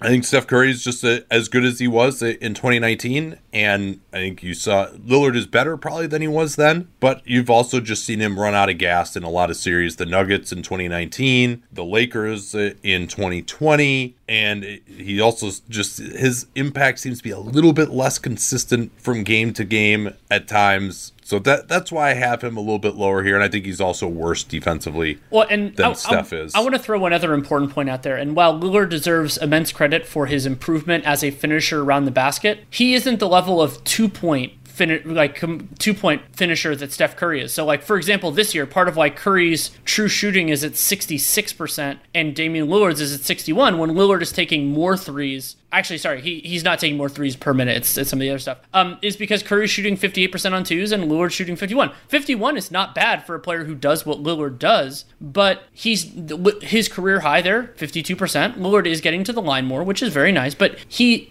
beyond like the system stuff and everything else he's just he's a slightly less efficient player in even the individual scoring aspects than steph curry is yeah i, think that's that's fair. Um, you know, Dame definitely is capable of just having some of the more ridiculous stretches, but he's also, just, if you just look at his game log for the last month, for example, he just has games where he kind of he'll go for three for eleven sometimes, and part of that is because I think he had to give so much effort when CJ and Nurkic were out, and they were trying to reintegrate Norman Powell, so there are extenuating circumstances there, but it just seems like he's not as consistent as some of these other guys. Portland annually has one of the best offenses. He's a big part of it, to be sure, the biggest part, I should say. But and the other thing too is it's man, if you're not Stephen Curry, if you're not one of the greatest players of all time, it is so hard to lead a team to a championship when you're under six five. It just is. I mean, there's nobody else who's really done it. Isiah Thomas is the only one. Isiah Thomas and Steph are basically the only ones who have done that. And Isiah Thomas was part of a very unique ensemble cast that did it more with defense uh, than basically any other team uh, has done. Um, let's move into this next group now. We're going beyond the top 10 because there are just so many awesome players right now. And I think one thing that's really nice, Danny, is other than Jamal Murray, everyone in the top 20 at least has a good chance of going into the playoffs healthy. Whereas last year, you know, KD and Steph were basically out the whole year. So that's really exciting. And part of, you know, I, like you said with Harden, to go from five to 11 for him, part of it's the age, but a lot of it is just everyone else is playing so. I mean, so Jimmy Butler is my number 13, Paul George is my number 12. I have those two guys together before we get down into another group that I think of as kind of more of the third team All NBA type of group. But I mean, Jimmy Butler, if you look at what he did in the playoffs last year and what he's done this year for the Heat, there's it's crazy to me that he would only be at 13, but I just couldn't put him higher than that. I just think these other these other guys are better, but it's he's been remarkable. Paul George has been remarkable to say that those guys with the great seasons that they're having this year are 12 and 13. For me, that's just a testament to how awesome the league is right now with the best players. Yeah, I, I think that's a fair way of doing of, of putting it, and I like building other guys up rather than lowering those guys down. And with with Butler, I mean, you think about how great he was, how pivotal he was during that playoff run for Miami on both ends of the floor. I'm more than a little spooked by the three point shooting at this at this juncture. I mean, last year, 24% on two threes per 36 and I'm like, oh god, what if that shoot like what if that's just who he is? And I'm like, no, no, come on, he's been you know like pretty, he's been pretty, I mean, been much better than that on the Bulls and everything else. This year, 24% on 2.1 threes per 36 minutes. Yeah. So like, uh, although he somehow always seems to make just enough in the playoffs. True, and um, Butler does so many other things well, and also does so few other things poorly, other than those those deep shots. He's also still making his free throws and getting to the free throw line an ungodly amount. So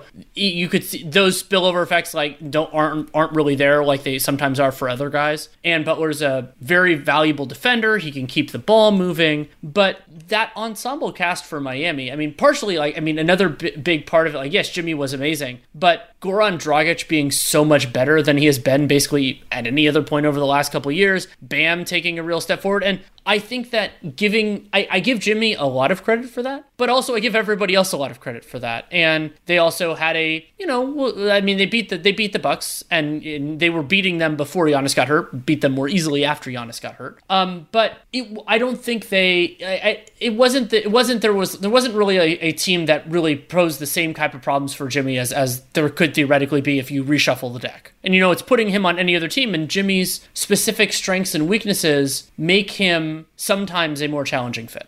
I'm in agreement with all that, and and uh, hilariously, so last year I had Butler a little bit below this. I, I had him kind of in the because I wasn't buying it uh, as much with him. I saw the lack of three point shooting. I was like, can this guy really score on the best defenders in isolation? It seemed like he was kind of doing it by just throwing his body into people and getting calls, and he didn't want to finish at the rim anymore. His finishing at the rim actually has been much better this year, and he's been able to hit a mid ranger a little bit better. The other thing was he wasn't even taking any kind of mid range jumpers last year. I think for him, that might be a little bit more important. But uh, and to to see that the way that he gets it done, it just doesn't look the way it looks for other guys who are really that dominant at times. But the proof is in the pudding, and both in the impact metrics year after year after year, and in what happened in the playoffs last year. Even in 2019, he had a pretty good playoffs. Was coming back from injury in 2018, it so uh, give him a pass uh, on that year. It's it just works for him, and you just have to accept the fact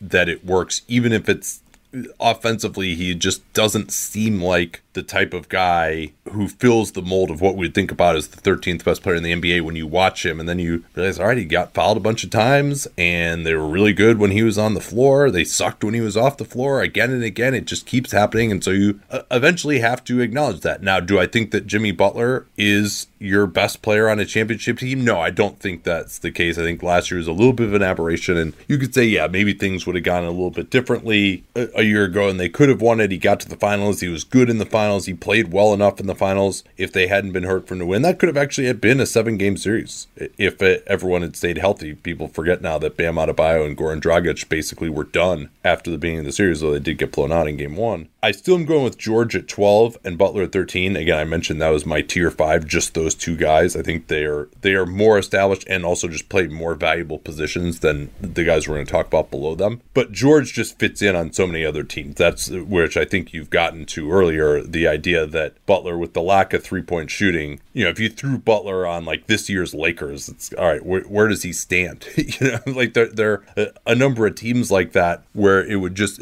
if he's he's not your primary offensive player, and I still don't think that as the primary perimeter offensive player, he's good enough to get you to where you need to be at the absolute highest levels in the vast majority of seasons, even though last year kind of came close to proving me wrong. I do discount last year's playoffs a little bit. But yeah, the the fit of George to me, when you consider the role that you would ideally want them playing on a team that's going to win a championship, is just better than it is with Butler. So that's why I George slightly higher than Butler. But those guys have been linked for a long time, including both getting traded in the 2017 offseason and both uh, not being traded to the Celtics in the 2017 offseason. And, and so they're they're uh, linked together again uh, for me here in this tier. Yeah, so that's basically where I kind of I stopped focusing. Though of course we can talk about a lot more guys. And so you said the next group is kind of like all NBA, so maybe more in the like Gobert range yeah, kind of in contention for for uh, third team All NBA. I, I would say that in a typical year, you would have the rest of the guys that we've talked about above this are all you, you're thinking about them more as second team All NBA type of players. And I didn't do a formal ranking in this group, but towards the top of it, I would have Zion Williamson. He would probably be the the at the top of this group for me, and part of that is forward looking. You run into some of the same problems as you alluded to with Zion, where you just we don't really have a stress test for how valuable what he does is at the highest levels, but sure as hell looks valuable in the regular season so far. And when you consider how young Zion is, and I mean how how mu- how much he's grown in skill level and role this year, that remember we're starting another season. He knows what he what he's already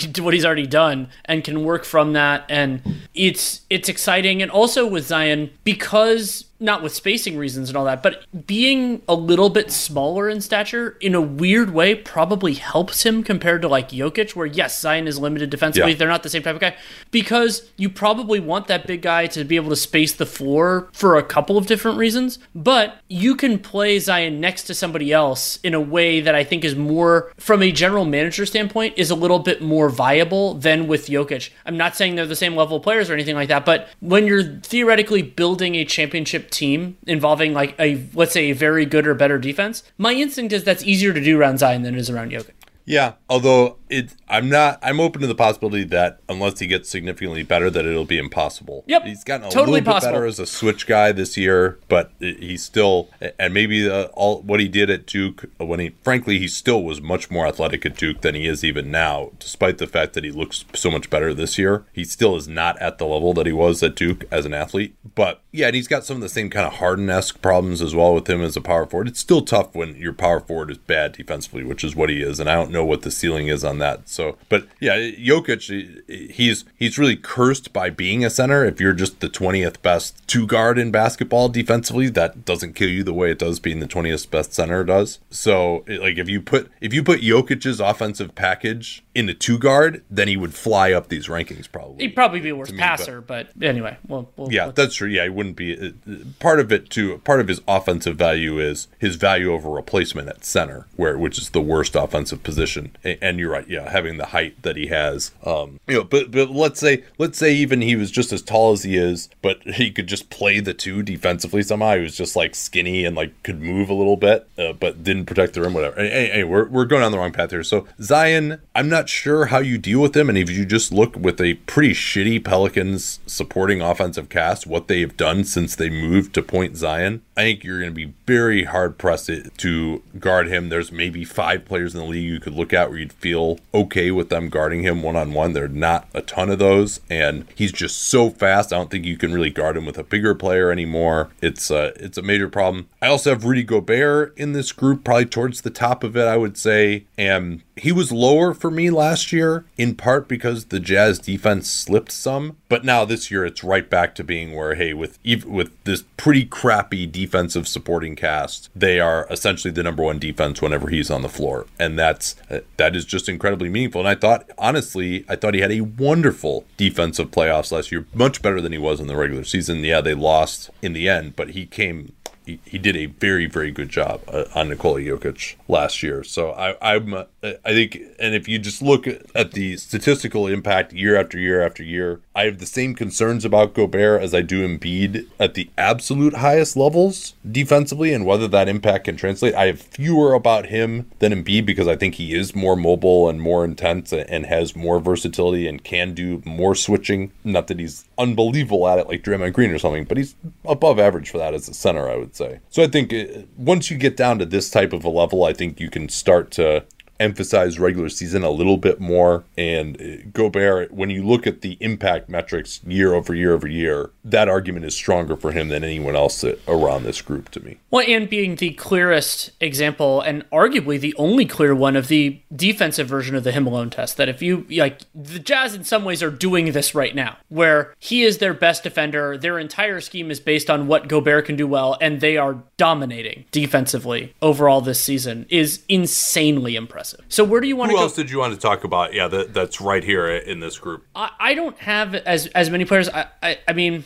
I hope that Trae Young, like if we get a real playoffs from him, that he can work. Like if we're talking about kind of the the next the next tier, I mean Zion is above him, but like of the next most valuable offensive players in the league, I think that list starts with Trae Young. And we need to see it in a different sample. We need to see it in, you know, with everything else. And this this Hawks season has been a success story so far, and it will be compared to expectations, probably no matter where things go. And it is a little bit weird to me that in certain circles, Trae is not getting as much of that credit, which is is bizarre because he is their best offensive player and is, is a big part of all the things they're doing. Capela obviously deserves a lot of defensive credit. But I, first of all, the defensive issues are really big. And the idea that we don't know exactly how it's going to translate. And the, the weirdest part of the Trae Young story is that he has grown as an overall offensive force primarily by just getting to the free throw line an ungodly amount. And generally speaking, like he's, you know, Trae's shooting 56 or 36% from three this year. Same thing he shot last year, actually lower volume, passing the ball well, everything else. But generally speaking, that is an element of offense that we think declines in, in the playoff crucible with the way that things are officiated, but also having significantly better, consistently better opposing defensive talent. Like, you know, there, there, there are fewer teams that he can absolutely just like ransack the way that he can in the regular season. So Trae can get there. You know, he's 22. I think that there's a possibility, but I'm less, you know, like I didn't seriously consider him for the top 10 because he hasn't he hasn't proven it in, a, in like let's say the way that Harden has. Even if Harden's playoff resume isn't amazing. Trae to me is criminally underrated as an offensive player, but I think he is. A, we haven't seen it in the playoffs. We will this year finally, but I think he's going to really struggle in the playoffs. You mentioned the reliance on foul drawing. His passing is very underrated, but both because he can get attacked defensively, he's clearly the worst defender of anyone that we're going to be talking about here by quite a bit. And then he really hasn't been able to beat guys one on one off the dribble when the teams switch. I think part of that because he's had all these niggling lower body injuries the, the last couple of months when I've seen him. So maybe I'll give him a little bit of a pass on that. But I do think the bullshit foul drawing is not going to work as well in the playoffs. Also worth noting too that the league is probably going to change the rule on these unnatural shooting motion fouls, according to some reporting, which I, I think could hurt him. He's going to need to find some other tricks the, the way Harden has been able to. So uh, yeah, as a regular season player, the fact that he wasn't an All Star this year was ridiculous, and people just maybe because Lloyd Pierce got got fired, or maybe because of the foul drawing, or he just doesn't look like he'd be that good, or whatever. Uh, he is so massively underrated in terms of what he is as a regular season offensive player. But I have there are many intellectual reasons to believe that he's not going to do it in the playoffs. So he's a little bit lower in this group to me. Kyrie Irving would probably be the next guy to talk about, and the the isolation scoring still is pretty resilient in the playoffs. Certainly, as a first banana, you are not going to be satisfied with him and all the stuff with missing time. And there clearly seems to be some level of, shall we say, undependability about him, and no one really knows how severe that is. And that said, the stats are awesome this year. The on off stuff offensively is really good. And as someone where you're not relying on him to create offense for others all the time, time, but he can be a devastating force on his own. I think you have to put him up here in this group. When he's been healthy this year, he's been as good as he, as ever. And we know how Kyrie's game can translate to the playoffs. He can get his shot off against quality opposition. It has happened many times, and there aren't higher profile moments for it to happen than what Kyrie Irving has done. So he does like it is interesting to think about him in the concept of like being a second banana, A, because that's how we won a championship, and because how he's playing right now. I mean, the, the hierarchy in Brooklyn is is complicated, but he's not number one for sure. Um, I was I'm assuming that the two guards of Devin Booker and Mitchell, and to maybe some extent Bradley Beal, are kind of in this area as well. Mitchell is lower to me uh, than both Beal and Booker. Part of that is just due to size. I, I think that Mitchell, he really is probably going to play two guard for most teams. He's shown a little bit more ability to play some point guard, and maybe on on more teams he would be a point guard. But when he's playing the two, he probably is best playing next to another point guard like Mike Conley. And now you got two six one guards, and I think that is that makes it really difficult. With he has not been able to develop as a defender the way I had hoped that he would. Maybe that could still happen at some point. But for example, he couldn't put out the Jamal Murray fire. He got roasted last year trying to do that, uh, for example. And they really the way a team around him has to be built. Maybe you do that with a larger point guard who can defend twos. You know, if you can, obviously Jason Kidd is you're not going to find that these days, but someone along those lines, you know, Tyrese Halliburton or something, that sort of a player could work well with him uh, on a different team, perhaps. But he, he does raise some team building issues. I don't think that he's as good of a creator for uh, himself or others as Booker Beal to me and Booker and Beal to me just have a little bit more resilient of scoring. I have Booker above both Beal and Mitchell, and this was obviously presaged by our rankings uh, of the shooting guards, or at least mine. No, and, and, I, and to be clear, I would have Trae below all of these players we're talking about, except for Donovan Mitchell. I might even have him below Mitchell just because Trae, Trae is, may not be resilient in the playoffs. But Mitchell to me has only really had one great playoff series, and that was against a Denver team that was a complete joke. That wasn't a playoff defense for the vast majority of that series, and he just doesn't have, other than the off the bounce three, he's shown a little bit more ability to create separation and get to that. But I don't think of him as a big finisher at the rim necessarily, and he just doesn't have the size. Like he's so reliant on shaking his guy, and if he can't do that, or if he has a larger defender on him in isolation, I think it's going to be a struggle for him. So I I have him probably more in the 20s than in this type of range, though the uh, the high teens, which we're talking about. So Booker, Beal, and then I'd say Chris Paul is Sure. right there for Yeah. me too. Love Chris Paul. I, am sure he is for you too. Oh, of you're, course. You're probably the bigger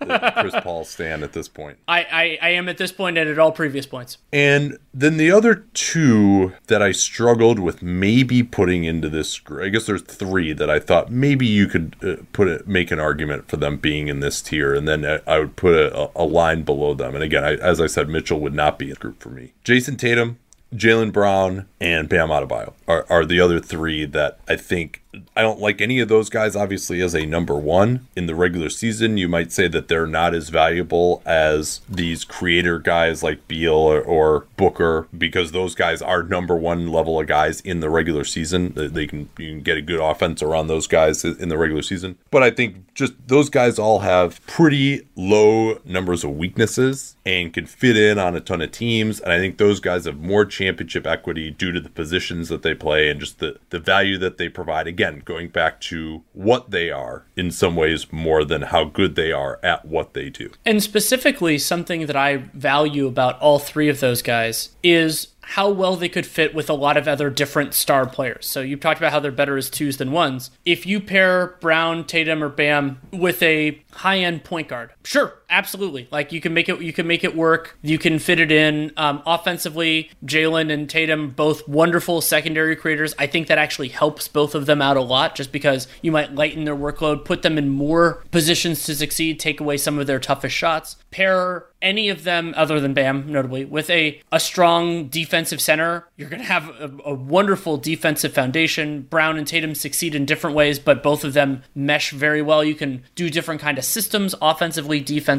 But what I think is really interesting about this, and maybe this is a transition into another topic that I just briefly, we've gone on so long, but I think it's worth going into, is maybe it is me underselling, and Bam might be a little bit different here. We've gotten to this a little bit in the center rankings a little bit ago. But thinking about, you know, who's in that 10 to 20 range is a little bit different from asking who is most likely who is not in the top 10 to be in the top 10 next year when we do this again. Yeah, that's that, that's an interesting distinction there. Um, And I have one answer well, well, let's yeah, yeah, yeah. Who is your answer? Zion Williamson. Yeah, that's an interesting one. I mean, is, there, is there a possibility that yeah. he is the most valuable or close to the most valuable offensive player in the 21-22 regular season? Yes, absolutely. There is a chance. I, I, I can't I can't write that off. I, it is impossible for me to do so. No, and I, I think another one too would be Rudy Gobert. If the Jazz win the championship this year and they're able to shut down some of these teams, and they do that because of Rudy Gobert, Rudy Gobert I, would be undeniable. I think you would have to get him into the top ten Absolutely. next year. Uh, Now they might just do it more with the offense, in which case uh, maybe you feel you'd feel differently about it. And Booker certainly is could be poised to have a monster playoffs uh, this year. Uh, but uh, I want to talk before we kind of do the risers and fallers and all that. Just a, a few other names that, in this group, and maybe why I have some kind of in this tier and and some that I don't. So to to be clear, here's who I had. Bam, I struggled. I think I put him just one tier lower, in part due to the lack of regular season impact. So Zion, Rudy Gobert, Irving, Devin Booker, Jayson Tatum, Jaylen Brown, Bradley Beal, Chris Paul. That's my 14 to 21. And then I think I would make another delineation below there, which gets you Trae Young, Adebayo, Karl-Anthony Towns, Donovan Mitchell, Jamal Murray uh, would be in there. We're assuming that he's back from the ACL in this. And that's probably the end of that group. Then you're going down to like Khris Middleton, Jrue Holiday, Ja Morant, Shai Gilgeous-Alexander, Ben Simmons. Shai's another guy who could really rise next year, I would say. Um, yeah, that's it. So, any reaction to that before we kind of get into the the wrap up? I'm largely on board.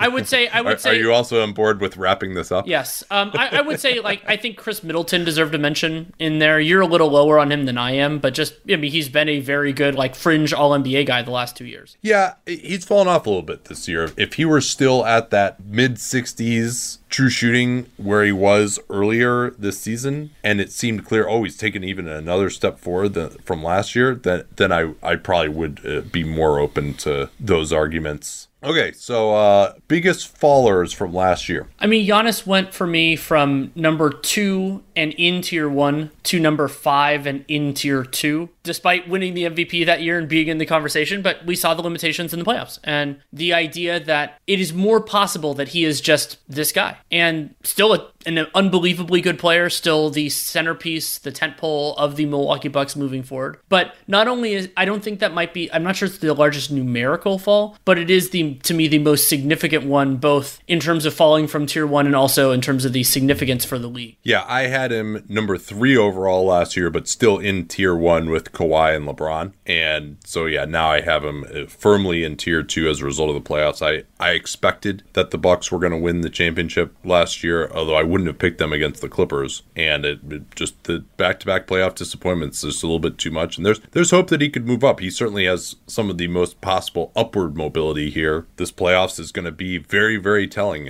in that because there are a lot of guys who are around the same type of level. Another one who wasn't in my top 10 but was in my top 20 was Pascal Siakam. He has had a massive disappointment over uh, the last year or so since we last did this. And I, I thought, man, this guy had a, a meteoric rise. He did nothing but improve. I was kind of pricing that in a little bit. The Raptors were awesome last year, and, and I thought he could be one of these really good two way stars, and it just has not developed for him. And maybe I was overrating him based on uh, what ended up being a pretty hot few months at the start of last year. But that, that fall, that star has really fallen. He's not even in any kind of consideration for the top 30 right now. Harden's fall is significant as well. I had him fifth and in kind of tier three. I called it the offensive linchpins last year with Steph and Luka and Lillard. And first of all, all but Steph of those group has fallen just as other guys have kind of risen to meet them. But also, I, I just have a little bit, you know, last year, last year's playoffs and everything else gave me a little less trust in Harden being the best player on a championship team and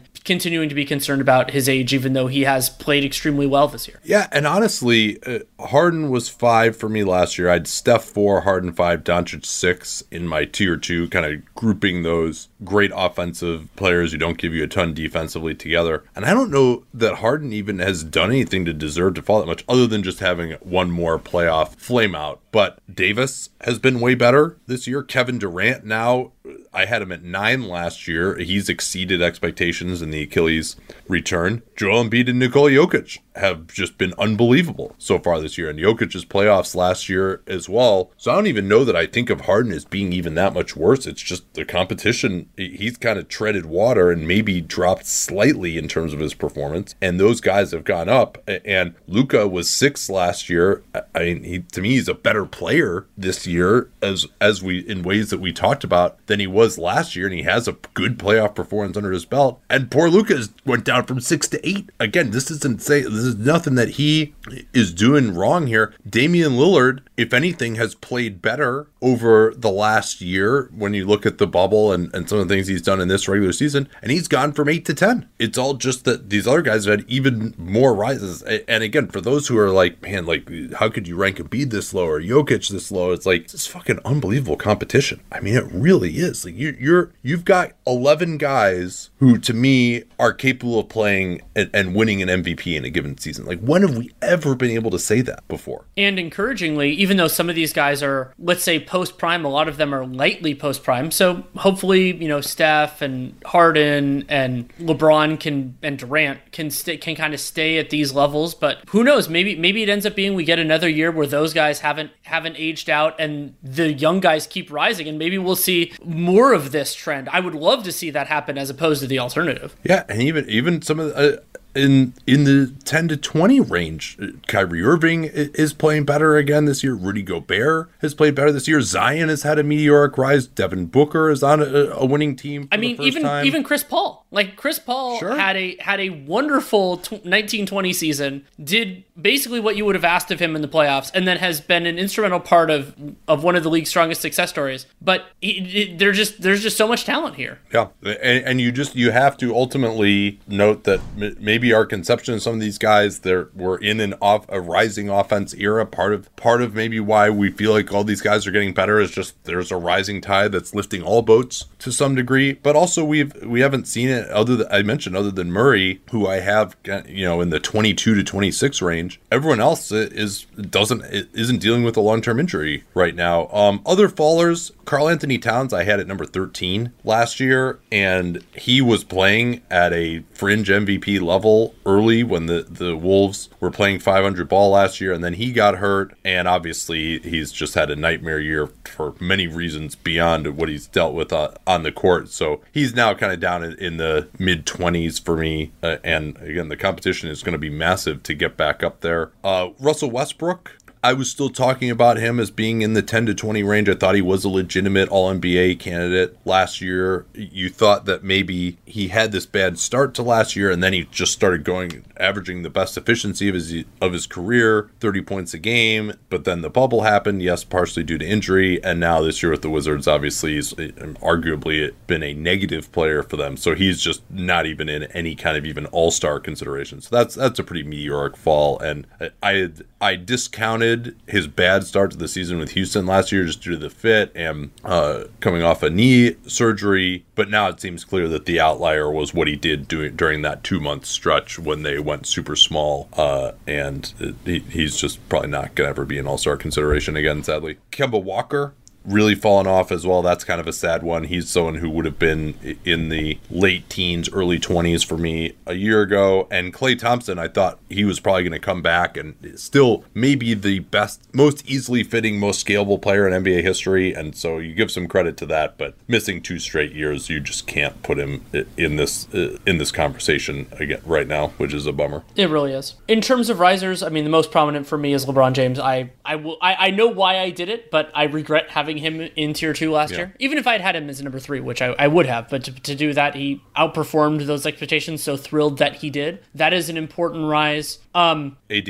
AD going from going from I had him alone as number eight in tier four by himself to tier six and in tier two. That is or to number six in tier two. That is a really important rise. Durant is different because like basically it was just we weren't sure what he was going to be, and so it, he is the biggest riser numerically, and that is important. Important, but also like if he had never gotten hurt, he would have he would have been in this area to begin with. So it is the biggest rise, and I'm so so damn happy that it's happened, but I think of it as fundamentally different than like what Anthony Davis did and what Joel Embiid has done. Yeah, uh, although I might argue that it's potentially more improbable given the incredible uh, injury that he suffered at a point when you don't necessarily expect to be able to get back to the same type of level. And to, I mean, to be doing this at 32 as well, even just the normal, if you like, he's right where you would have expected like, if he never had the injury. You, right you and I are Durant, we're Durant optimists when, you know, like we're thinking about how his game, we worried about his defense and you know putting him nine last year which we each did despite knowing he was going to be out and just kind of guessing where he's going to be like that i would say was pretty optimistic and i, I agree and he has blown past that Jimmy Butler, a, a, big riser. We talked about him as well. Jokic and Embiid uh, uh went up, I think, a, a, significant amount to where they're both the legitimate MVP candidates for the first time and Bam Adebayo certainly after his playoffs uh, has got to get into this discussion a little bit more. Jaylen Brown was fringe All Star consideration now, a very solid All Star. Uh, I'm not just saying that because he went 17 to 20 from the field last night. Devin Booker certainly has moved up a little bit more to me to prove that he can be part of a good defense, uh, be a guy who's really driving winning. I know some of his individual statistics aren't as sexy as they were last year, but I don't put a ton of stock in that. He's one of the guys I'm most excited to to watch in this year's playoffs. And who are the hardest guys to rank for you? Giannis, because we in some ways we know what Giannis is, but that by virtue of this exercise is extremely difficult. Where I mean, I said he's to me he's the most valuable regular season player in the league and has been over the in the aggregate over the last three years. Um, but his limitations, like we're becoming more confident, and so it's it for him. It's more the test of the concept. It's okay. We know what we have a pretty good idea of what he is and maybe what he will be, but placing him in this, like so, I talked about him compared to to the guys in his tier with Curry and and AD. It's you know, like it, it is six and one, half dozen the other, but the difference is incredibly important. For me, Jokic, Embiid, and KD were the hardest to rank. KD just because of that struggle between what I've seen with the eye test this year, but also the fact that that's not a real playoff stress test and just the intellectual understanding of what Achilles do do to players. And then Jokic and Embiid, how good they've been in the regular season this year. And again, trying to square that with my understandings of how valuable certain attributes are and how much that helps you win basketball games in the playoffs and how important certain weaknesses are. Um, with Jokic, like I said, I, am sad that uh, I'm not going to get to find out whether I was right or wrong uh, about him because his team's just not going to be good enough in to really I mean, and, and if, run without. And if they are awesome, then that's going to be really exciting and great. I will say the player who gave me, in some ways, the, who made me question myself the most was Harden, just because he has done nothing really. Like he's done very little yeah. to to warrant being moved down that far. And I I kept on thinking to myself, am I crazy? Like, and part of it also, I remembered with Harden, I, uh, as we were talking through it, I think I remember saying on the pod last year, somebody can pull this if they want to, that it basically like, this is the last time I'm giving him the benefit of the doubt. And it's so weird. Be- And part that's also part of the timing of this is so like, if we had done this after the playoffs, I probably would have been, been hard. I wouldn't be questioning myself to the degree that I am, but he's been excellent this season. And so that brings, that brings the question back. But I kind of had to really think about, you know, like that's the, the questions of like, okay, this player versus this player, you, you know, shuffle up the deck and put it all back together. And that's part of why it's it's such a, a good exercise is because there aren't necessarily definitive right or wrong answers. And this isn't just like if Jokic wins the MVP, that doesn't mean either of us having him where we do is, is wrong. Or, or if Durant is the best player in the finals, like that's its own thing. But it is still it is still an important thing to really not to piece it together because it is a different discussion and I would argue a more important one than MVP, than any of those types of things because this is what we're talking about actually winning games and winning championships. No, I think that's a, as good a thing to end on as any and this is the longest we've ever gone on this but part of, part of that is necessitated because as I said there are just so many unbelievable players out there that I felt obligated to talk about that some people might really be thinking about. I think a lot of people would be surprised to hear, oh man, Donovan Mitchell, like you've got him as like the 25th best player in the NBA. There have been some people who've been like, hey, the Jazz are really good. Why isn't Donovan Mitchell in the MVP conversation? Or uh, because there just are so many stars on so many good teams this year. And I, I felt really like we should try to, to talk about all of them and really justify ourselves uh, to some degree. But thanks so much for joining us. If you want to get this discussion, we still have to do our point guard rankings on Dunc'd On Prime. We've done the other four positions. And uh, even if you disagree with us, I hope you'll at least agree that we have done our best to try to come to the positions that we have and that that's based on philosophies and on evidence. And we're never going to be perfect with this, but uh, we uh, invite plenty of disagreement. And certainly, if you want to tweet at us, or if you're a Dunc'd On Prime subscriber, you can get at us in the Discord with the disagreements. Maybe we'll even do a show on some of the disagreements uh, if you guys really have a, a problem with guys being too high or too low. And we will talk to y'all next week on the free pod and tomorrow on Dunc'd On Prime. Till then. At Bet365, we don't do ordinary. We believe that every sport should be epic. Every goal, every game, every point, every play. From the moments that are legendary to the ones that fly under the radar. Whether it's a game winning goal in the final seconds of overtime or a shot on the goal in the first period. Whatever the sport, whatever the moment. It's never ordinary at Bet365. 21 plus only. Must be present in Virginia. If you or someone you know has a gambling problem and wants help, call 1 800 Gambler. Terms and conditions apply.